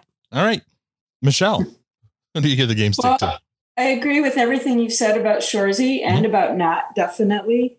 Um, but I'm going to go with Sanguinet because I think Oh. he's matured fully in this episode. The heart to heart with Shoresy, um, he took the helm. Mhm. Like he took complete control of that team. He called all the shots. Mm-hmm. He called everyone into the toilet um, with Shoresy and told Yeah. them what was going to happen. And he just he really came into his own Yes. and um, had a little bit of fun. And he wasn't, um, um, didn't seem to feel used in any way. It was just, you know, Yeah. good for him too.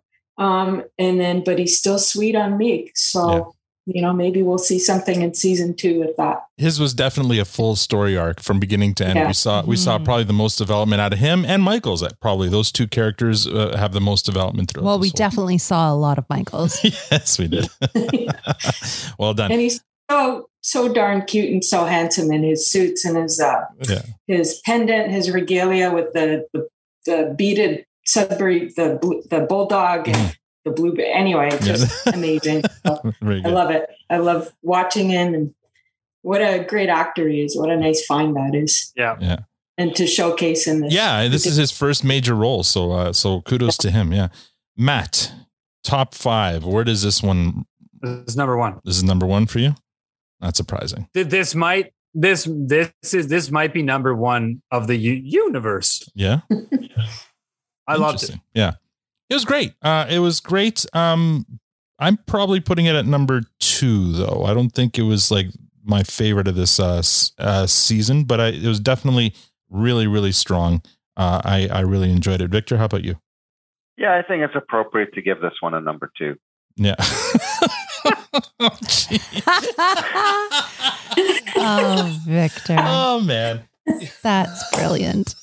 You're such a all right, uh, Tan. I liked it so much. I'm going to do the same. Number Okay.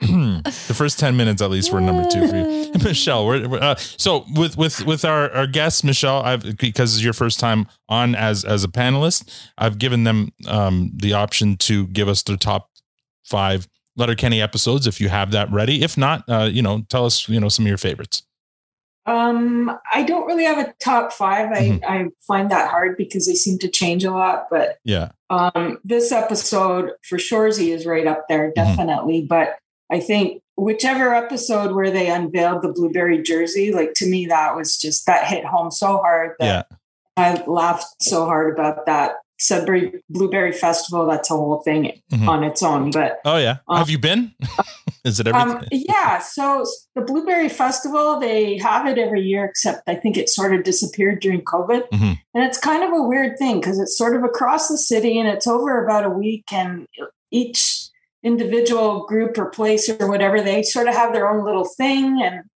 it's just, it's, you know, there's a blue uh, blueberry pancake breakfast downtown Oh, at the train station. So that's kind of one event, but the rest of it is so scattered and it's during the day, during the week. And Mm-hmm. like, you know, I'm not quite sure what the Blueberry Festival is, except that Sudbury's famous for its blueberries. So there you go. if nothing else, you should eat the blueberries here. Um, but anyway, just with the blue uniform and all of that, anyway, that hit home, like I told you before. Yeah. Um, but Letterkenny again, I don't really have a top five, but I think um, the pilot, the Mhm. first episode, to me, just again, just because it was a start Sure. and kind of set it for everybody. Um, and the super soft birthday, just because I love the idea of that, and I got my cupcakes on Saturday, so that you Oh, know, right now that that really um, resonates with me today. Um, I think the episode with Hard Right Jay and the Shamrockettes to me is just so funny. I didn't stop laughing, but I love Jay Baruchel, so anything that he's in. But and that episode kind of came out right at the right time Yes. politically Yes, it did. um, for me. So again, that really hit home. And um, and I really liked Saint Saint Perfect's Day, the um, nice the yeah Saint Patrick's Day episode. To me, that again was one of those lyrical kind of episodes. You know, a lot of slow motion, a lot of music, a lot of Mhm. Glances and understandings, and I, I really really appreciate that about both Very shows. good. Definitely, You like the visual storytelling. Yes. yeah, yeah. That's what I'm trying to say. Thank you. Very cool. Awesome. Well, thank you so much. Uh, so up next, we're just going to talk about the The Letterkenny Cold Open bracket update.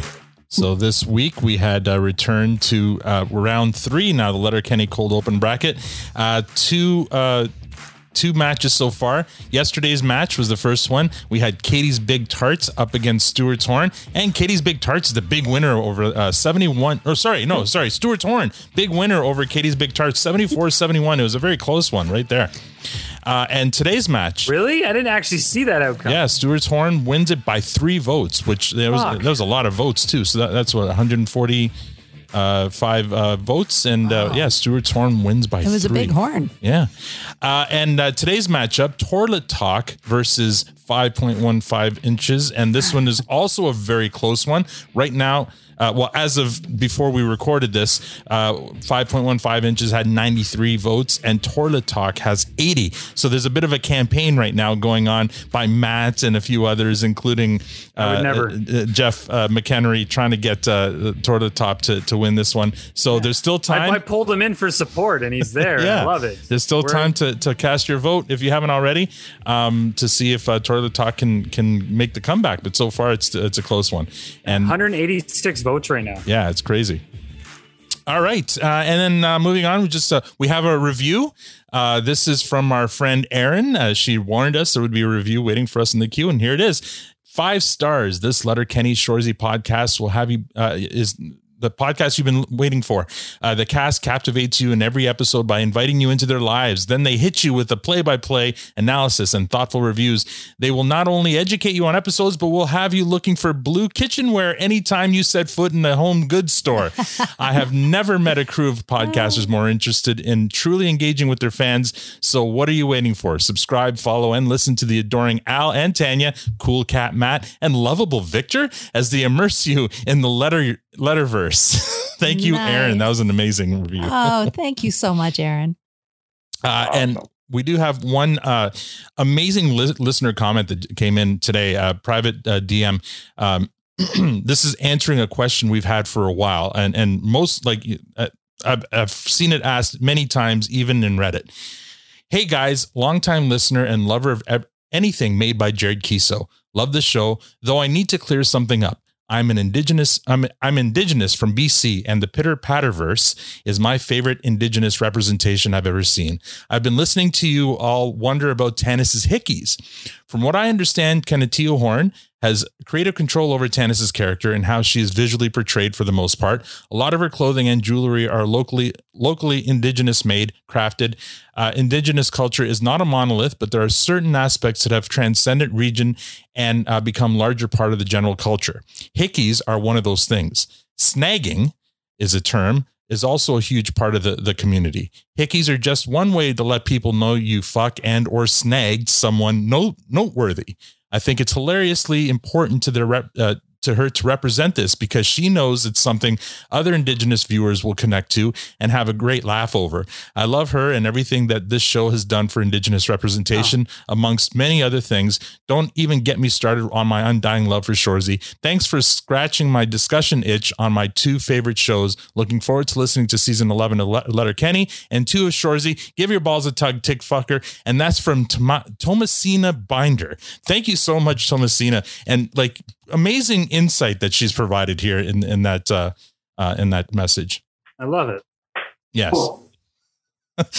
anyway, So much more sense now. yeah, it does. I mean, it, it totally does. And it's an inside joke. It's something they put in there that, um, you know, I love it. It means even more now, Mhm, right? for sure. Yeah. Just knowing that that information. Mhm. So we're going to move on to final comments. Matt, what do you have to say? I'm sad. I'm sad that the season's over. Uh, I love these recap episodes we do. They're always so much fun. I love that this. So Michelle, you brought it. I love that you brought the Sudbury view, and we learned a hell. Like you're the you're you're clearly the new Dennis um, with very layers totally, layers to you, and I'm totally, excited. We're gonna do we gotta do a whole separate episode just to talk to you guys because this is fantastic stuff. Um, but I love this season more. Like I mean, we we love everyone who listens. We love the community. It's so much fun, and this this season we got to to meet or you know, get closer with six more people um, who we hadn't had that one on one opportunity with. So that was so special and awesome, Mm-hmm. Mhm. and I look forward to more. Um, oh God, will they just announce season eleven release or something? Because now this is the fun part where we Mm-hmm. can kind of start creating uh, new episodes of fun. So bring us more stuff. Everyone out there that's got ideas. I know we did this before. Um, I love this so much. Mhm. This has been so much fun, and this this season was an absolute absolute fucking blast. Yes, I agree. Uh, thank you so much, Michelle. You're the perfect person to have on for this last episode. Being from Sudbury and, and having your background and, and having like background information about the different places that, that they celebrate on, on this uh, season. So thank you. And, and yeah, obviously you've got like an amazing background with what you do for a living, but also having played hockey and having lived in Colorado. Everything about you is, is super interesting. You're right. You are the female version of Dennis. Um, so thank you for coming on and, and looking forward to having you on again. Uh, Victor, You know, blueberries are my favorite berries. Uh, they're incredible. and and I'm I can't wait to go to Sudbury just for that. And uh, you know, Michelle, you're obviously a true blueberrian, and uh, and and the authenticity that you brought and the the, the, the extra insight and and the stories. Uh, really, really uh, uh, appreciated that, and uh, hoping that uh, we're going to have you back again for season two of Yeah. Shoresy, uh, or season eleven of uh, Letterkenny, or whatever, right? So, but we definitely have to have you back because I think there's lots more layers to peel there, and um, uh, really looking forward to that. Al, uh, thanks for your Steve Harviness uh, as always, and announcing the wrong winner. Uh, so that's that's all right. Uh, there's you know there's always next week.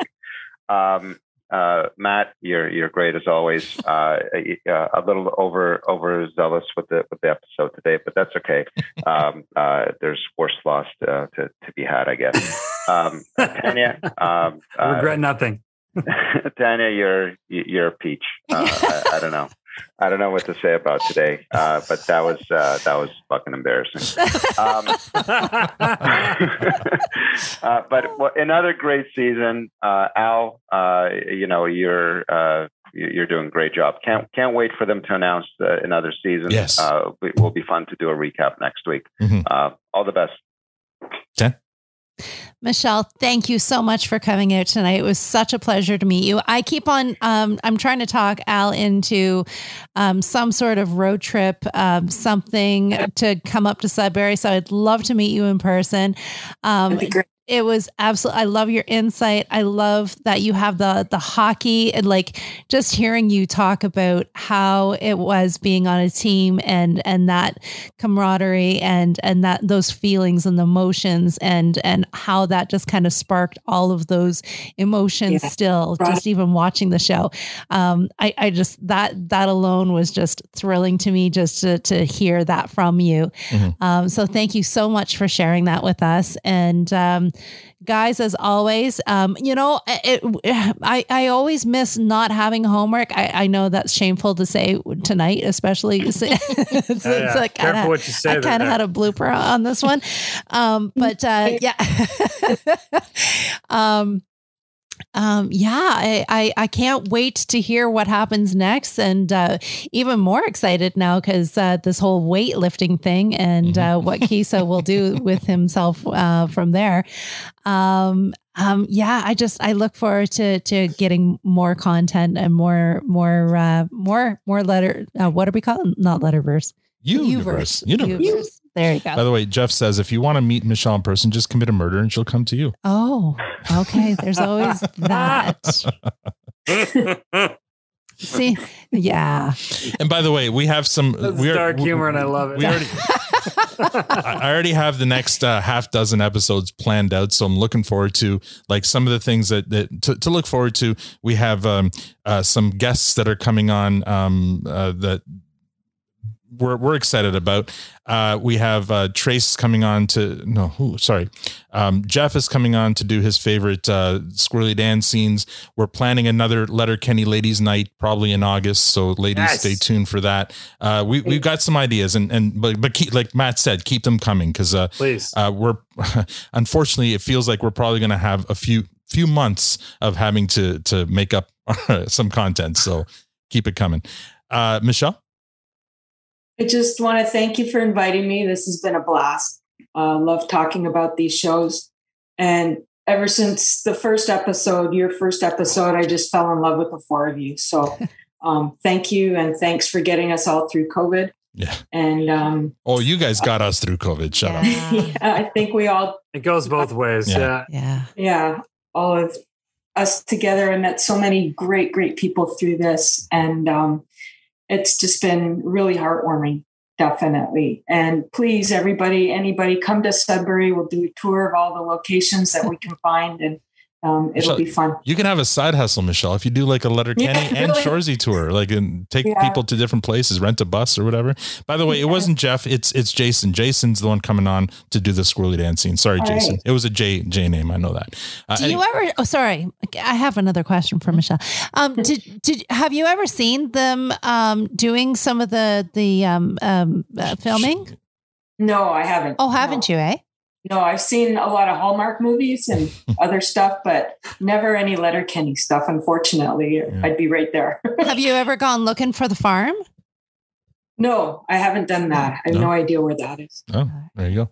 I know most of the stuff now they shoot on a soundstage, except for the farm scenes. I think they still do that at the farm, and they but they uh, they probably plan it so they only do that for a day or two, and then a lot of the other stuff is on sound stages. So Right, right. yeah, There's Any- some scenes, especially the the scenes in between, you know, where they just show a clip of a church or yeah, something like that. You know, a lot of that I recognize in Sure. the corner store, the variety store, yeah. or the dollar store as they call it, whatever. Anyway, so yeah, we can scope it out. It's all pretty close by to where I live, so Very good. you're all invited. Awesome. All right, we're going to play us off here with a song from this episode. This one's called Camouflage, featuring Laura Hahn by Causeway. I'm going to spool this up here.